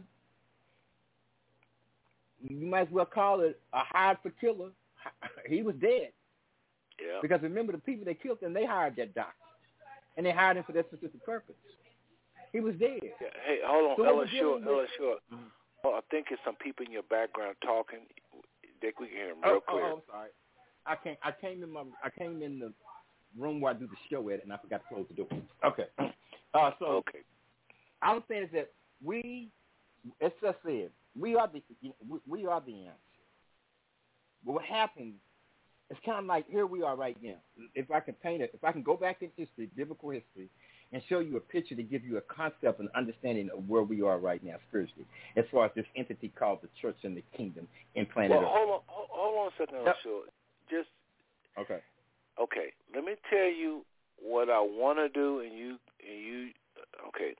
Let me tell you what we need to do, and then you make the decision. I'm just gonna put in your hand. I don't really care. I, I'm I'm not trying to control stuff that bad, but I do know one thing: a lot of people are not even in church. I can tell you that right now, and they're not interested in being in church. Most people listen to this show our age don't listen to blogs. Our our listening audience is from like 45 and up. We don't get to the younger people. So here's what I'm trying to say. I want you to finish what you're saying, but at some point I want to hit on this, my little list here. Social media, rap, materialism. This is where the bulk of people are at, man. I'm telling you. They ain't think about no church. They done already left. Church already got the great falling away. Uh, it's a lot of people. Everybody talk about it memberships are low unless you have a big church like Jakes' or something, and everybody go. You even have a mega church or you got two or three people, seem like they're not in these churches. So to to, to just just keep that in mind, and just know how much time we got, and you make the decision. Okay, real quick, I would say that you know, dealing with my son, my son who's not deceased made me change my perception on what I perceive to be the acts of church and people in the kingdom. There are a lot of people in the kingdom of God who never have ever walked through the door of a church. That's true. And that's hard for a lot. And that's hard, that's hard for a lot of churchgoers to grasp that. But there are people who are born again, spirit-filled, who have never walked through the door of a church. And because they're in the kingdom, they're not in an institution, they're not in a religion. And I always say this is that when it comes to the kingdom, you know, um, I think that some of the founders of evangelical Christianity in this 21st century, they took the words out of Daniel when it says that the kingdoms of this world will become the kingdoms of our God. They switched it around and basically were saying that the kingdom of God has now become the kingdoms of the world because they sought that they sought forth to build their, God's kingdom on earth through material goods and through political means, and that's not the kingdom of God. And again, the, the illustration I was, the illustration I was going to paint is that if you if you look at that was this great standoff in history, in Israelite history, and the Philistines were on one side of a canyon, and the Israelites were on another side. And the Philistines set forth this giant, and this giant went out and paraded the strength of the Philistinian army. This dude was like nine feet tall, and he was he was mocking the Israelites. And here you are, you have the Israelite army, the best on the planet. Come on, people. When you start reading the book of Kings and, and, read about the history of the Israelites and their military campaigns, it says that when they got news of the Israelites coming, it says that they literally began to shake and tremble. And that term, we get shaken in our boots, that comes right from the Bible, speaking of people's reaction to Israelites. They were that fierce. But yet here they are sitting on the top of a mountain and they're afraid to go engage battle with these people. Mm-hmm. And the Israel and the Philistines are sending Goliath out there every day to mock them. And this went on for some time. And then finally this young lad named David, who by his father was sent on a chore to go bring food to his brothers, when he brought the food, he was appalled by what he saw if I can use a, a, a earthly colloquial term, he was pissed off. Here are the Israelites sitting up here. You in my story, brother. You in my story.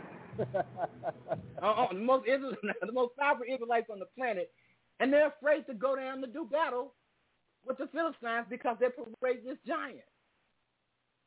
And when David came, ah, hallelujah. Oh, he said this one thing, and it caught me in my spirit some 20 years ago, and I have not let it go. He said, is there not a cause?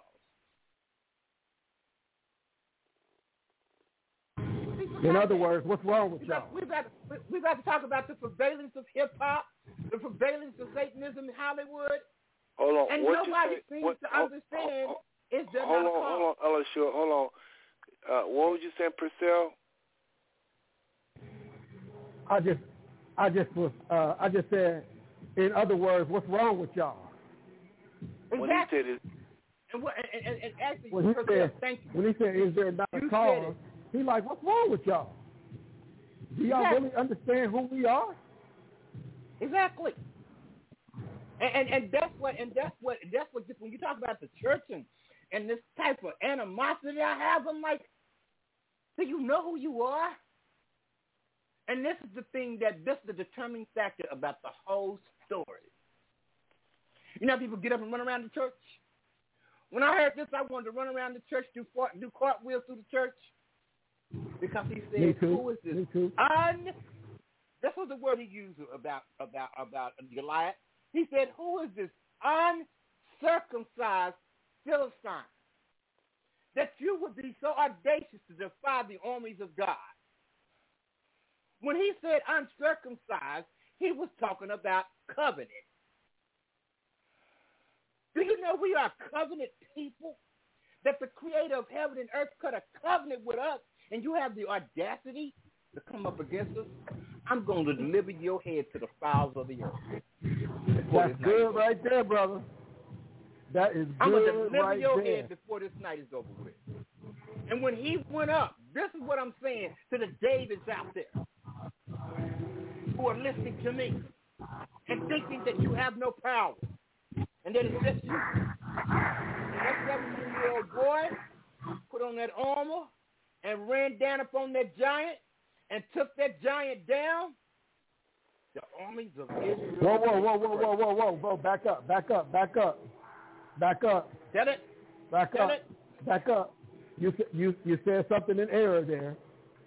You said when that 17-year-old boy put on that armor. Well, let me let me digress just a minute. Let me digress just a minute. I told you you're in my story, brother. Woo! I feel God on this. Listen to me, You have to take it off. It wasn't suitable for him. huh? What's going on, my brother? I said he had to take it off because it wasn't right. suitable for him. Okay. No, this is what he said. What happened was the king set out all this armor for him. And he said, hold on. He said, hold on. He said, I can't do nothing with this, king. he said, this ain't been proven. Yeah. So he rejected the king's armor. So he didn't put on no armor. He just grabbed what what we understand to be a slingshot and five smooth stones. Uh oh, no pun intended. No, every pun said- intended. Every pun intended. Five smooth stones. That's all he needed. Five smooth stones. That's all he needed. That's all he needed. That's all he needed. Because those five But smooth he stones, what he said, he said about what the armor, really like. when he This what I the really armor, he said, this armor has not been tried. I haven't tried it. This hasn't been proven. Right. But what I right, got, exactly. it's been proven. I took down the bear and I took down the lion. And I'll Yes, take sir. down that giant. Yeah, yeah, yeah, with my bare hands. Let's not get it twisted. I did this with my bare hands. Okay? So, see, so, so what he, what, this is what I like. This is what I like. Thank you, Holy Ghost. I think what he was trying to do is he was trying to, uh, he was trying to convey a message to the king. He was trying to convey the message that I don't particularly need your armor. All I need is Jesus and these five smooth stones. And it'll be just as effective, if not more effective, than your than your armor. See, so he completely rejected that armor. But And that's what, and that's I what, really just and that's what go, and that's what's going on with many of the people is that when we try to put on them the wardrobe or the armor of oh yeah, I got a very important call coming. Yeah, g- give me a break for just a second, Seth. I'll click back in in just a moment. I'm sorry. Okay, Chris, uh, you was you wasn't done yet. Go ahead. Yeah. So what happened? This is this is this is the point that I really want to make. Um, I really appreciate him bringing up this story because there's so many nuggets in this story. The one nugget that I really want to uh, I really want to drive home is the fact that it's because the believer, as we know it, we do not understand who we are. That's the issue. And that was the problem with David. Well, not with David, but David had when he showed up on the scene and said, who is this uncircumcised Philistine that speaks against our God? So right away, David recognized him as an abomination. Now, let me give you a little let me give you a little understanding of why I use that word. Because an abomination is anything that directly opposes the will of God, the word of God, and the plan of God. I'm going to say that one more again. I'm going to say that one more again. An abomination, this is important, an abomination is anything that directly opposes, number one, the will of God, number two, the word of God, and number three, the plan of God. All right. And the problem is that Goliath uh, was all three of those things in what he was trying to do against the army of God. And David was so, so uh, uh, indignant. I love that word. He was righteously indignant to the degree of, which, which, is, which is what caused him to say, is there not a cause? Do you not, not understand who we are? Do you all not understand that he actually is trying to make a mockery of our God? Do you not understand what our God has done for us? Do you not Yep. understand who our God is? Yep. Do you not understand that greater is he that is in me than he that's in the world? Do you all not understand that? Do you not believe that?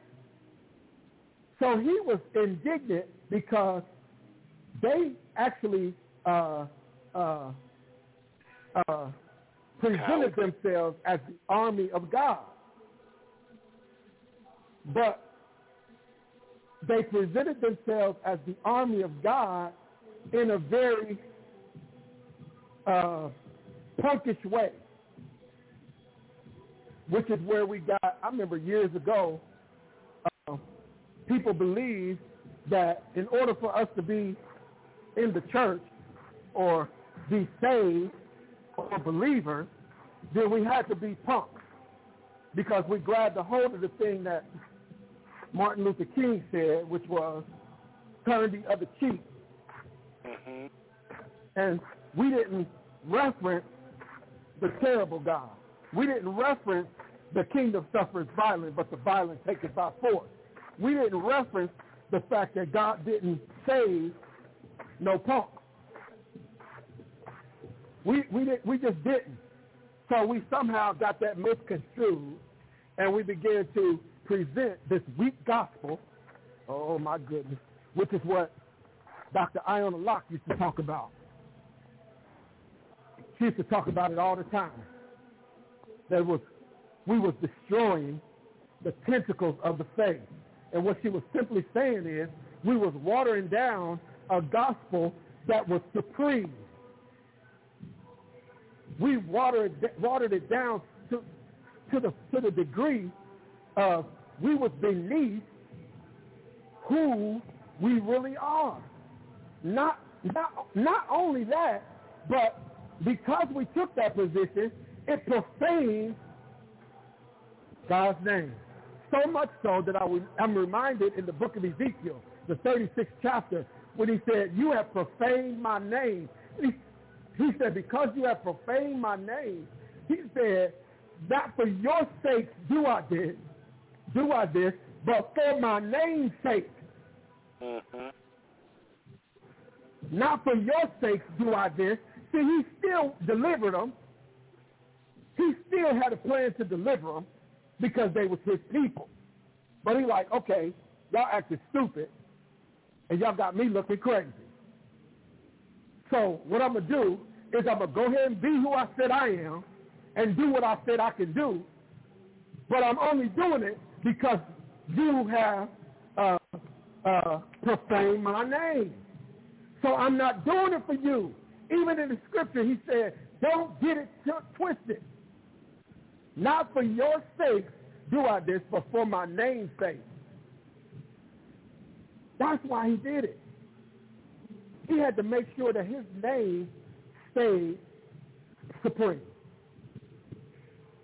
He had to. He had to. Otherwise, otherwise, we was presenting a false gospel. We was pre- presenting a mamby-pamby God. And you're like, uh-uh, ain't nothing mamby-pamby about me. So, and we still have not moved past that. We still have not moved past that. We still presenting a mamby-pamby faith. Why do you say that, brother? Cause, because we still are, are, are being bullied by Congress, by different entities. Um, we, we're being bullied by homosexuals. Uh-oh. Uh-oh. Uh-oh. Now, why do I say that? Because the homosexual, the LGBT community came together. Hear me, hear me, hear me, because it's a message, it's a word in there. Them brothers and sisters came together and created a movement that is unstoppable. You can say what you want. You can be opposed to it all you want to. But their mission has been stated. Period. And it's a period at the end of it. Because they're in every movie. They're in every sitcom. They're in every uh, uh, uh, organization. They're in every uh, company. They have a space in every company. And they dare you, dare you to come against their rights. Tell me, my, my people of God, tell me when is the last time you have ever seen the body of Christ come together like that? You tell me. Very interesting. They got Congress's attention. Huh? I just say very interesting. Huh? True. Very interesting. Yeah. Tell me. You tell me. You tell me. You tell me when when you've ever seen the body of Christ come together like that.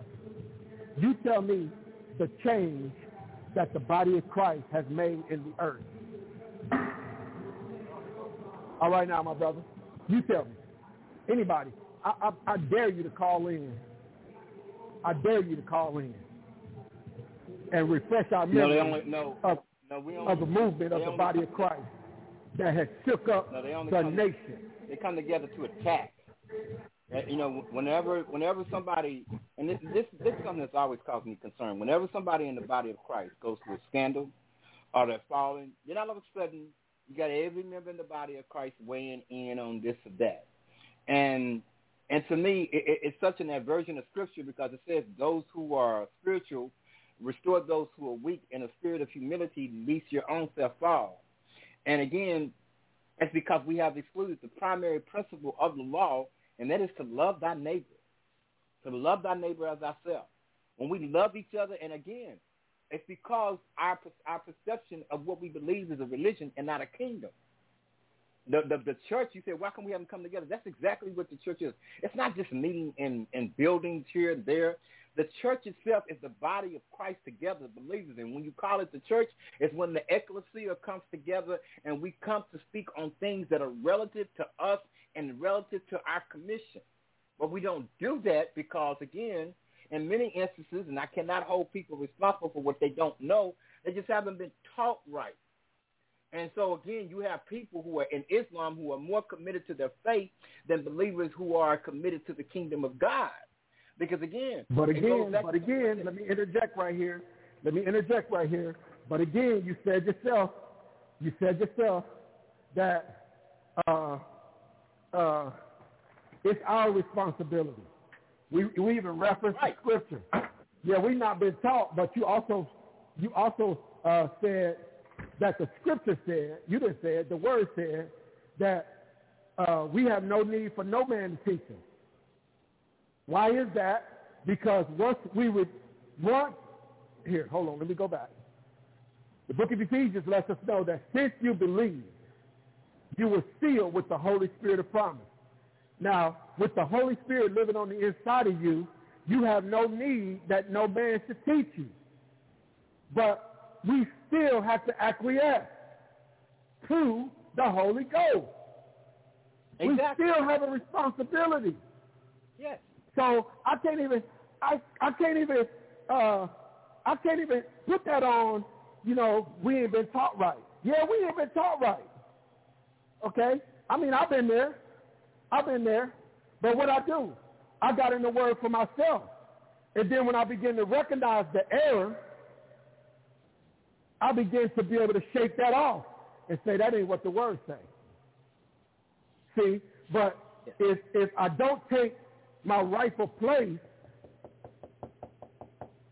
if I don't take my rightful place and uh, stand therefore, having my loins girt about, then I'm going to be sifted as wheat. See, we, I'm so sick and tired of passing the buck. I'm so sick and tired of passing the buck. I have a, I have a word that um, God gave me to preach. And I'm going to just tell you the title of it. I'm not going to tell you where it comes from. None of that. I'm just going to tell you what the title is. God gave me this about four days ago. The title is Obedience Saved My Life. Huh. Obedience saved my life. See, obedience is better than sacrifice. It's our responsibility. When we take the position of, uh, like we have from the very beginning, it's that woman you gave me, God. See, we don't take responsibility as believers. Then we, we just need to grow up. We need to grow up, man. That's the bottom line. Grow up. Grow up. This is your God. That's your God. This thing is personal, man. And I learned that by hearing the story of Hezekiah.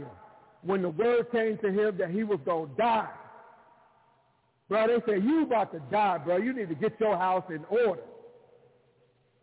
He said, the Bible said that he turned his face to the wall. See, what happened was he began to reflect on his walk. So he said, wait a minute. Lord, I've tried to do your will. This is what he told me. That's one translation. One translation said, Lord, I've tried to do your will. And it said that with that statement, he got God's attention. And God sent the prophet back before the prophet could even get out of his yard. The Bible said before he leaves, he left the court. So that's before he could get out the man's yard. When he put his hand on the gate about to leave, the Lord said, go back and tell him I'm going to add 15 years. Why? Because it was the personal relationship that he had with the Lord. It was his, his the responsibility that he showed in serving him. He reminded him, man, I've been serving you. I've been serving you with, with fervor. Not, I ain't got it all together, no. But bro, I've been serving you. I'm your servant. And I just, it, it, it, it's just like that. I'm go, I just, I'm just gonna die. No, uh-uh, uh-uh, uh-uh. I ain't going for that. It's like Jacob that wrestled with the angel. See, we just, we just too quick to receive what the world is dishing out. We're too quick to say, oh well, you know, well, you know, they said we can't play at school. We just quick to be like, okay, well, you can't play at school. Well, while the the Muslim is every time he's supposed to pray, he go to the bathroom or do whatever he needs to do. Don't care who watching. He do what his convictions say. This is what I need to do. This is what I'm supposed to do. As a Muslim, I've, I've, I've, I've, uh, cho- I've decided to do it the Muslim way. Come hell or high water, I've decided to do it the Muslim way. We don't do that as believers. We don't decide to do it God's way. That's why we ain't kingdom. Because kingdom says, whatever the king said, that's what it is. No, we got our own ideas. That's why we got churches on every corner. Because they got a new idea. And they say it's supposed to go this way. When the Bible is saying something totally different. We don't do it God's way. For? That's why we're not kingdom. It ain't got nothing to do with nothing else. That's why I always you know make what? it very clear. I make it very clear on the regular. On the regular, I make it very clear that I love what God loves and I hate what God hates. Period. Period. I ain't on that mamby-pamby stuff, bro. I ain't wishy-washy. I'm, I, I just ain't. I ain't scratching my head unless it itch. And I ain't dancing to no song unless I like that song. But you, you know, and God the DJ. If, if if the Lord put the song on, then I'm all over the floor. I just we just got to get out of this, man. We got to get out of this, or we are we gonna continue to fall fast. We falling fast as a body of believers. We fall into. Let me get back to uh, what Seth said he wanted to talk about because it just came in my spirit. Thank you, Holy Ghost. We fall into the uh, social media thing. It's churches that have died to social media. It's churches that have given members a um, an excuse not to come to the edifice. That, that's all they've done is given them an excuse to stay in the bed and watch it on their computer. When the Bible said, not forsaking the assembling of yourselves together, as the manner of some is, but so much the more as you see that day approaching. What day? The day of judgment.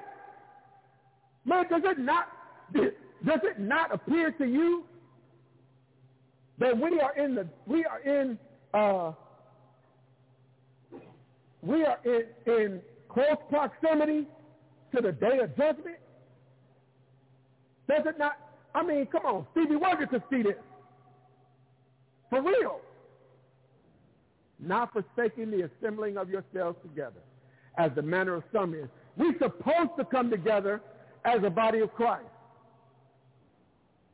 We're supposed to do that. Why? Because it encourages us in the faith. We're supposed to encourage one another. But we well, we too busy uh we too busy competing. We too busy competing. We can't preach. You can't. Oh, you can't preach like Bishop so and so. Oh, Bishop, Bishop. Oh, he about to. They, they about to. Uh, uh, uh, uh, uh, uh, ordain him bishop.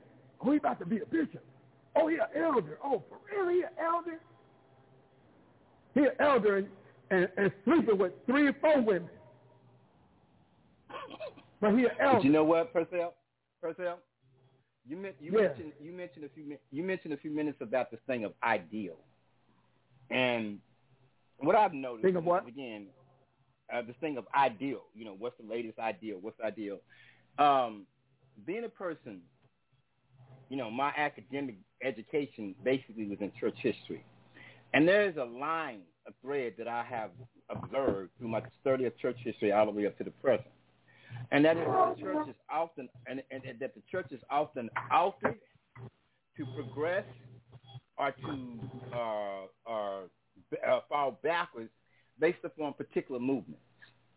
And especially if we come into the 21st, the 20th, and the 21st century, what propelled the church forward was certain movements that came along in the church. There was the Azusa Street revival, and all of a sudden people became aware of the infilling of the Holy Spirit, and and and what followed on the line of that was the um, Word of Faith movement, and then the Charismatic movement. When we realized, and the Charismatic movement, as far as I'm concerned, when it comes to the 20th and 21st century, was our brightest day, because believers became aware that as when we became born again and spirit filled, we were endowed with gifts of the Spirit of God that God wanted to use as a form of witness to the lost and to other people. And and all of a sudden there was this big thing pushed for people to begin to operate in the gifts of the of the gifts of God for the purpose of ministry. And we saw a great growth coming to the body of Christ as a result. And what came on the heels of that was the most devastating effect, which which took us backwards, not forward, was the prosperity movement. And so even when you see when the apostles are asking the Messiah, when will you at this time return to us the kingdom of Israel, they're looking for that next event, that next thing to happen. And Seth, this is the reason why I come. I don't have no problem sitting down talking with brothers. I love these brothers, but I just would not attend their churches. And this is why. If the Holy Spirit is doing something in the earth, and we're supposed to be attuned to the Holy Spirit, we're supposed to be those like the children of Issachar who knew the times and know what Israel ought to do. But yet they're missing it. It's not the Most High who's missing it. It's the people who are missing it. It's not the Most High who is not speaking. It's the people who are not listening.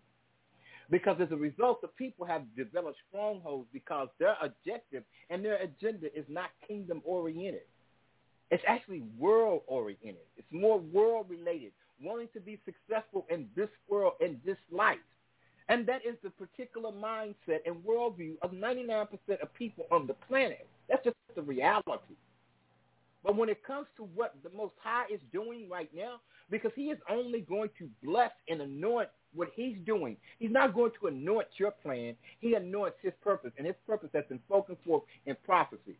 And he says that this day and time, when we go to Ezekiel 37, 38, he talks about the regathering of a particular people because all of this is coherent and in concordance with the end time events of his return. So when the world and people who call themselves to be representatives of the Most High, when they don't hear it, it causes me a concern. Because again, the viceroy of the kingdom of God, the one who calls the meeting, the one who calls the political gathering, it's not man, it's the Ruach Kadesh, it's the Holy Spirit.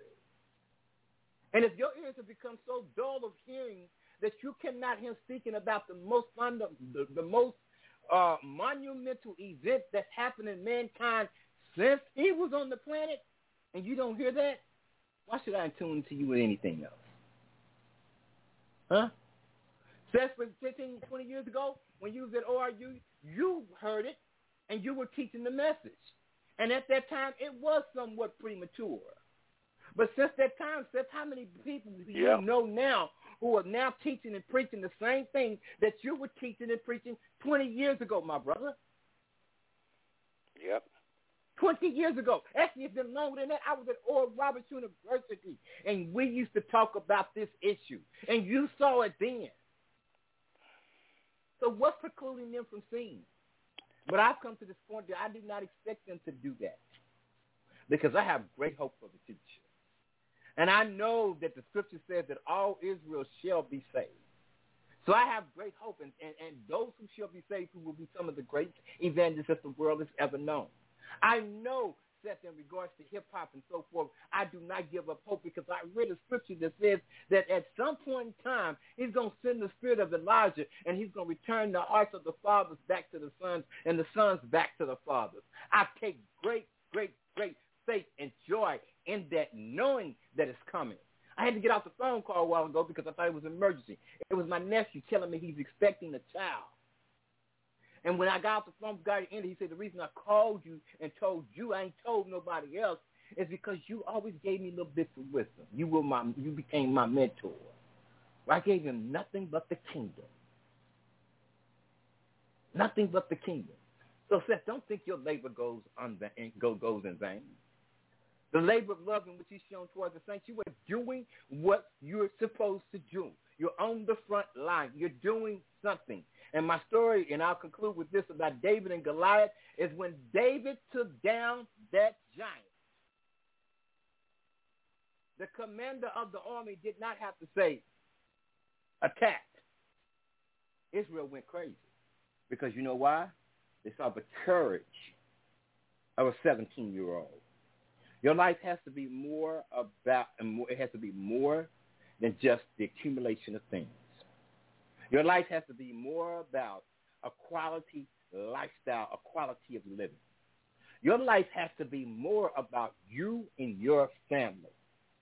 Because all things do work for the good of those who are, who love him, but those who are called according to his purpose. It says, many are the plans of a man's heart, but it's the purpose of the Most High that shall prevail. And to everything there is a time and a season a time to be born, a time to die, a time to rejoice, a time to weep, a time for peace, and a time for war. And right now, we are at war for the souls of mankind, and we're at war with the most formidable opponent known existence to mankind, the enemy. But when we are hidden in Christ, as Seth started out this show, when we are hidden in Christ, know the authority that has been given to us and the power that extends from our very being, even he himself is no match from any one individual of us. Because when he sees us, when we walk like that, when we're in the spirit, he don't see us. He see Yahweh shot. And Yahweh shot is so cold that when they kicked Satan out of heaven, the Father or the Son didn't move a finger. They say, Michael, take care of that. And guess who Michael is the chief angel of, the people who he is assigned to for his existence? Israel. I think I'm done for tonight. I love y'all. I love y'all. I love y'all. Thank you again, sir. Well, I know that all y'all didn't get all that, so just remember you can rewind Elishua and Purcell. Purcell went on a rampage. you can rewind these brothers. I just didn't say much. I just sit back and let them go at it. That was profound, brother. And I know you know that, but I, I'm just saying, Elishua, that was very good. That was very good. You know what's crazy? Just to let Thanks, y'all know. I'll praise the Most High. No, yes, I said thank yes. you, and I'll praise to the Most High. I appreciate it. Yeah, and, and amen. Uh, this is the third time I had read about I was in my car. This is all. This all started with David. Don't don't don't take lightly what Purcell said and what Elishua brought up first by David. Let me tell y'all why real quick. We prayed at the beginning of the show for the Father to really speak, and sometimes I just think we have too low self-esteem to believe that he can do that through mortal flesh and through us with all these issues and some of y'all think y'all know us because you hear a black man, you feel some some some of us are too familiar with each other, and we just don't believe that the Father could use. But let me show you how real this show is. It all started on my Friday, which is Friday night, Saturday morning. On the way back Saturday morning, I heard somebody talking about Goliath and David.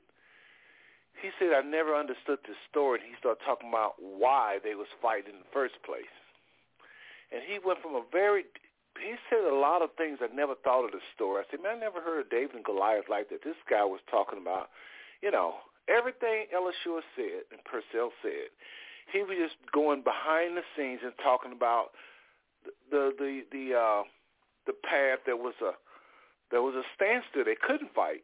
They they, they was like they stood there for two weeks staring at each other because you know of he was breaking. You know, I'm trying to think of the time and really wrap this show because we're over and we try to stick for two hours. So I'm trying to give y'all the short, short version. But make the long story short, right after that brother explained that, another minister came on the next day. He talked about David and Goliath. When I went to church, if my pastor's listening, he talked about David and Goliath, and I didn't tell him nothing about this. Then on the way home, I think picking up Arlene today, I heard another story. Some sometime today, I heard another story between David and Goliath. I forget I forget when. I kept saying, "This is the, why is everybody talking about David and Goliath? Is this some kind of is this a certain? Did it happen this this month, thousands of years ago? I I'm serious. And then when Ella Sure brought it up, I was like, I started to say, I really am going to hear everything he about to say because truly, the Father is inspired him to talk about this story. Then Purcell comes on and says, that's my story. So y'all do not underestimate what you've heard, the angles you heard. I can't repeat it all. Again, we do have rewind on these shows. Go back and listen to everything because truly, they was inspired by the Father tonight, and they probably don't even know that. I mean, I'm sure they know that, but just just how much it's all week. David and Goliath. That's all I've been hearing about. So Elishua, you probably know that. Purcell, you probably know that. So let me get y'all's finals in less than 30 seconds, y'all. We got to wrap up. So why don't you go first, Elishua, since you just went, and then Purcell, you finalize the show. Well, I'll, go, I'll end it by saying this. I'll end it by saying this, that today I really had no idea what the show was going to be about. That's why I called you to make certain we were going to have a show this evening. And of course, the reason why I called because it's a show, my thing always is to ask the Most High, okay, you know, what is the issue today? What do I need to do? What do we need to prepare? What do you want the people to hear? What have you? And I got nothing. And when I was talking, and then that story of David and Goliath, it's like it came to my spirit, and then I went on to something else. The Holy Spirit said, "No, no, no. You wanted to know what I want to say. I want you to say this. I need you to address this." And the significant point about that is to everybody, please don't lose sight of the point I was making, and that is this is that Seth started this show. It's 500 shows plus now, and he yep. and he started the show on a word that he received from the Most High. Talked about five smooth stones, and if you go to the site, he'll break down what is in, what is implied by the five smooth stones and what each individual stone represents. And the thing is, is that that is prophetic. And it's prophetic again in this sense of saying that we're at an hour where there's a standoff between Satan and the kingdom of the Most High and the servants of the kingdom of the Most High. And a lot of you are looking at things and we hear a lot of complaining about what we see. But guess what? Some of you are Davids. And some of you need to look at the situation. You're concerned about hip-hop? That's a cause. You're concerned about pedophilia? That's a cause. You're concerned mm-hmm. about the poor and oppressed? That's the cause. David said, is there not a cause to fight for. Uh-oh. Mount up, soldiers. It's time to fight. Y'all have a blessed week. Love y'all. Yeah, I'm conscious. Oh, love you, brother. Love you, brother, and really appreciate your gift tonight. Just know that, if ever, definitely tonight. Thank you. Uh, Purcell Porche, final words, brother. Keep in mind, brothers and sisters, he's at work, so I don't know if he even heard me. Purcell, if you can hear me, go ahead. Final words. You, you can unmute me. He's probably got me muted, but we can't hear you right now, Purcell. Well, brothers and sisters, I don't know. Okay, okay. I'm here. I'm sorry. Go right ahead. Go ahead, right ahead. Okay, I'm sorry, y'all. Listen, uh, my final words are simple. Uh, yeah, that was that was pretty awesome about that David and Goliath thing. Um, that's just really a passionate story for me because um, I feel the same way. I feel the same way he did, especially when I look at the body. Hmm. Hold on one second. You know, and it, and it Purcell, we can't hear you. Okay, I'm sorry. That's the same way. I feel like David when I look at the body of Christ and I see what's happening and I see how uh, this is what I understand, and and and, and I don't mean to talk about uh, um, the, the homosexual, the LGBT, whatever it is. I don't I don't mean to talk about that so much, but there's such a lesson in that. The foundation of my marriage comes from the book of book of Genesis, uh, the 11th chapter, the fifth and sixth verse. That said, when you get any, any two or more people on one accord, working toward the same goal, there's nothing they can't do. Now, that's not talking about the believer. Listen to what he said. Any two or more people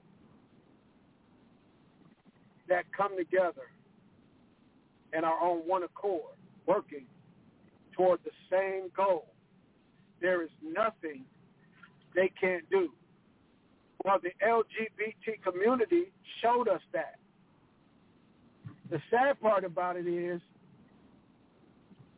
that movement is an abomination. It's an abomination. It's against the word of God, the plan of God, and the will of God. It directly opposes. But they came together and are now a mega movement. My issue is the same as David. If I were the David of today, I would be standing on a mountaintop across from a valley from the LGBT community and saying, who is this uncircumcised Philistine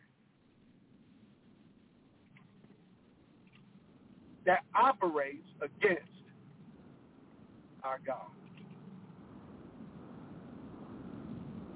Folks, this is Purcell Lindell Porche. I'm coming from coming to you from uh, Salt Life Ministries out of Cincinnati, Ohio. Um, where we, we believe in bringing the saltiness back to the believer through rightly dividing the word of God, through kingdom principles. Period. And I love you guys. Uh, I am just passionate about the will, the way, and the plan of God. It's that simple. I don't hate nobody. I got the love of God in my heart. I got the Holy Ghost living on the inside of me. And I'm just passionate about what God is passionate about. And I reject everything God is rejecting. And that's that's my position in a nutshell. And I love you guys, and it's not a thing you can do about it. That's beautiful, man. That was beautiful, beautiful, beautiful. Appreciate you, brother. I always know that I'm sure the people really got an earful tonight from you. And I appreciate you make working it out at your job, man. You know, for you to do that on your job is really says a lot about your devotion. But Purcell, more important, I appreciate the word that you and Brother Elishua shared tonight. I kind of let y'all just run with the show tonight, and I appreciate y'all's labor of love tonight to the people. All right, so hopefully everybody will just see these brothers on Thursday, and hopefully some more co-hosts will join us, or maybe these brothers, maybe some other other co-hosts. We'll see. But Thursday we plan on doing another show. Uh, Purcell, uh, thanks again. I'm gonna go ahead and meet your your line and, and Elishua's. And uh, as Purcell said, I agree. Love every single one of y'all, and there's nothing you can do about it. Again, we'll see you on Thursday, and don't forget Sundays also we're trying to do shows. I know I didn't do one this Sunday. Y'all have to bear with us. I'm I'm having a hard time getting these shows back together like we had it a month ago. So anyway, this is Bizzle. Long time coming. Check this out, y'all. I love this show. I open up with this song. I'm going to close out with it because truly a change is going to come. We mean that. It's not just some cliche. I mean, how can a change not come when the Father is in control of our lives and uh, He is molding us every day as we submit to Him? How can a change not come? Truly, be have hope, brothers and sisters. I hope this show has brought some hope. Yes, there was exposing of some wickedness inside the body of Christ, uh, but you heard hope. You heard hope through the story of David and Goliath. That was inspired of the Father. If ever something was inspired of the Father on this show, I mean, I'm telling you, I've heard it four different times this weekend, and I haven't ever seen, uh, never had it to work out like that, where I've heard some four different times, and then it pops up on the show. I don't think I've ever experienced that before. Anyway, good night. Enjoy this last little message of hope. It's been a long. They said I only got 15 seconds. Time coming, but I know. I'll take it. Let's go. Mm. Lord, I'm feeling so misunderstood. They acting like I'm bad for trying to do something good. I'm reading all the hating, it's twisting my stomach up. I'ma love them past the hate and let them know you love the hood. You told us love the orphan. These kids ain't got no fathers. Grew up playing cops and robbers. Now they dodging cops and robbing. Our babies getting murdered while they still inside. They mamas feeling like we lost them And it's kinda like my job to find them And they so used to hearing lies They feel like I'm lying. They think I'm trying to shine, but inside I feel like I'm dying. Society left us behind, they was tired of trying You can save them, but they keep denying that they private Ryan Something out of void, some feel it with a drug. That's only temporary, what they need is your love. I see a change coming, I gotta say something. It's just a medicine for pain numbing. Let's go. the